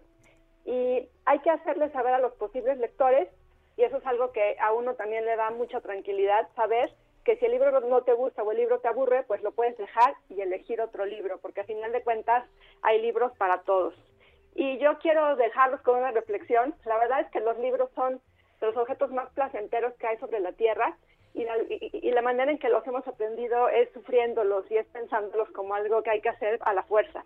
Entonces yo propongo que tratarlos con la ligereza y el regocijo que se merecen, porque de verdad que yo no conozco ningún lector arrepentido. Una vez que te atrapan, te atrapan para siempre. Entonces hay que tomarlo en cuenta y, y hay que darles oportunidades una y otra vez hasta que uno encuentre aquel libro que te pone el brillo en los ojos irremediablemente. ¿Cómo ven, Sergio Lupita? Pues bien interesante, Mónica, y qué bueno que nos ayudas también a, saber que no necesita, no necesariamente debemos sentirnos culpables cuando algún libro no nos atrapa, ¿no? Y que debemos disfrutar los que sí. Claro que no. De hecho, Borges decía que si un libro te aburre, pues hay que soltarlo y empezar con otro, porque, pues como les digo, es algo para disfrutar y no para sufrir. Entonces, con este punto de vista, creo que cambia absolutamente la perspectiva. Muy bien, Mónica Soto y Casa, muchas gracias. Feliz día del libro. Feliz día. Gracias, Mónica. Son las 9.48 y habrán, hablando de libros, hemos tenido oportunidad de leer un libro de Andrés Spokojny que se llama El Impío. Es un libro fascinante sobre un médico, Juan de Prado, un médico sefardí del siglo XVII. Eh, a ver, me dicen que se cortó la llamada con Andrés Spokojny. Vamos a tratar de establecer con, contacto. Eh, vale la pena señalar que los... Ah, eh, ministro Arturo Saldívar, gracias por tomar nuestra llamada. No se nos cortó también la llamada. Este, estábamos, llevábamos un buen rato tratando de hablar con Arturo Saldívar, el ministro de la Suprema Corte de Justicia de la Nación. Vale la pena reiterar lo que les acabo de leer hace apenas unos momentos en un mensaje en Twitter. El ministro Saldívar ha señalado que él va a cumplir, que va a ejercer el cargo de presidente de la Suprema Corte de Justicia de la Nación y del Consejo de la Judicatura Federal por el periodo para el cual fue electo por sus pares. Y bueno, pues uh, vamos a tratar de, de conversar con él. Eh, nos queda ya muy poco tiempo al aire, pero bueno, sí hemos estado, creo que todo el mundo lo está en este momento, eh, todo el mundo lo está inundando con llamadas, pero me parece que el ministro esperó hasta el momento en que terminó el proceso legislativo, una vez que fue aprobado este pues este decreto, esta iniciativa que establece sí. cambios muy importantes al Poder Judicial de la Federación, pero que le da, de hecho, una ampliación del mandato que muchos consideran inconstitucional está dando a conocer su posición el ministro sí. Saldívar. Y, y, de hecho, en este comunicado que acaba de publicar en su cuenta de Twitter, dice él que por respeto al procedimiento legislativo que se encontraba en curso no había emitido pronunciamiento, Sergio, eh, algún pronunciamiento personal al respecto. De hecho, todo el mundo preguntábamos, bueno, pero ¿por qué no dice algo en Twitter? ¿Por qué ha estado callado? ¿Por qué este silencio, no? Y ahí está la, explicación. Él dice, a ver, había un procedimiento legislativo, eh, no emití pronunciamiento personal precisamente porque se encontraba en curso y ahora que ya la aprobación de las leyes ha terminado, pues estaré atento primero a la publicación y después a la acción legal, ¿no? Si es que se llega a presentar ante la Suprema Corte este órgano que en su caso es quien va a analizar y quien va a resolver cuestión de constitucionalidad. Ya algunos de los legisladores han señalado que van a proceder y que esto pues no puede, no puede avanzar y por lo pronto pues esto que él ha aclarado y que también muchos le, le preguntaban y muchos le decían que diga que se deslinda, que no va a extender él su cargo por dos años más porque no es constitucional. Bueno, eso ya se va a determinar en la Suprema Corte, pero por lo pronto él de manera personal dice que no va a ejercer dos años más, como se está pues ya planteando. Como Ah, ya hay mucha presión avanza. en este sentido. Por ejemplo, Margarita Zavala acaba de mandar un mensaje por Twitter que dice, dígalo, señor ministro, es inconstitucional. La claridad es una cortesía en momentos tan inciertos de nuestro país. No, yo estoy de acuerdo con la posición del ministro presidente de la Corte. Él no puede adelantar su juicio porque claramente este tema va a llegar a la propia Suprema Corte de Justicia. Donde Él se va a resolver, ¿no? eso es él lo que puede hacer de manera digna, es decir, yo ejerceré mi cargo en el periodo para el que fui electo por mis pares. Pero en fin, tenemos más información. Lupita, adelante. Y nos vamos eh, rápidamente con Daniel Magaña. Daniel, adelante. Así es, así es, Lupita, y es que continúan anegados los carriles de la calzada Ermita y Zapalapa no han podido controlar esta enorme fuga de agua potable aquí en la zona de la ampliación a Santa María Zahuacán, en eh, la calle del Llano y la calzada Ermita, así que bueno, hay que tener precaución. Se están realizando las obras, toda la, todo este tramo de la calzada Ermita muy afectada, de preferencia utilizar la zona del eje 6 sur para evitar esto y poder trasladarse hacia la zona del anillo periférico oriente. El reporte, muy buen día. Gracias, Daniel. Hasta luego. A ver, eh, Augusto Atempa tiene más información. Adelante. ¿Qué tal, Sergio Lupita? Les platico que me encuentro en las calles del centro histórico y justamente el día de hoy el Zócalo Capitalino permanece sin ningún tipo de manifestación y es que hemos visto que en los últimos días el Zócalo es el centro de las manifestaciones. En este momento, pues la circulación se puede, la circulación vehicular se puede dar sin ningún problema, ya sea para los automóviles que entran por 20 de noviembre y que van a darle la vuelta al circuito Plaza de la Constitución. En este momento también la Avenida Juárez eh, pues hay que recordar que ha sido habilitada en doble sentido y es que mantiene un campamento en el cruce de Juárez y Eje Central, por lo que pues el, el sentido se vuelve en sentido contrario para todos aquellos que buscan llegar hacia el Eje Central, son desviados hacia Juárez y vuelven a tomar Hidalgo para tomar su camino. Sergio Lupita, reporte. Gracias, Augusto Atempa. Tenemos muchas llamadas de nuestro público, mensajes. Me preguntan, o sea que se queda por dos años más el presidente de la Corte o no. Lo que está, lo que está diciendo el presidente de la Corte es uno, la ley ya fue aprobada, ya puede expresar su punto de vista sin intervenir en el proceso legislativo. Él dice que él solamente va a cumplir los años de su mandato. Esto significaría que se retiraría eh, una vez que se cumplieran estos cuatro años de su mandato. No está expresando opinión sobre la constitucionalidad de la ley, pero esta ley seguramente terminará en la Suprema Corte de Justicia de la Nación. Él no está adelantando eh, su posición porque creo que además es incorrecto que lo haga. Ningún juez debe hacer declaraciones sobre un tema que le va a tocar juzgar. Se nos acabó el tiempo, Guadalupe. Vámonos entonces, que la pasen todos muy bien, que disfruten este día. Nos escuchamos el lunes. Hasta entonces, gracias de todo corazón. quererla tanto, Diosito dame consuelo para sacarme de adentro esto que me está matando allá allá. Ay.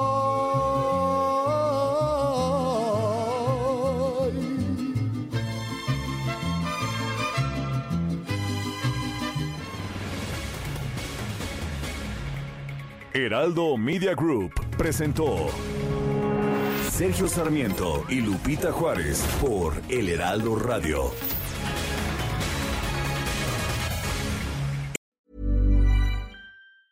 Ever catch yourself eating the same flavorless dinner three days in a row? Dreaming of something better? Well, HelloFresh is your guilt-free dream come true, baby. It's me, Kiki Palmer. Let's wake up those taste buds with hot, juicy pecan-crusted chicken or garlic butter shrimp scampi. Mm. Hello Fresh. Stop dreaming of all the delicious possibilities and dig in at HelloFresh.com. Let's get this dinner party started.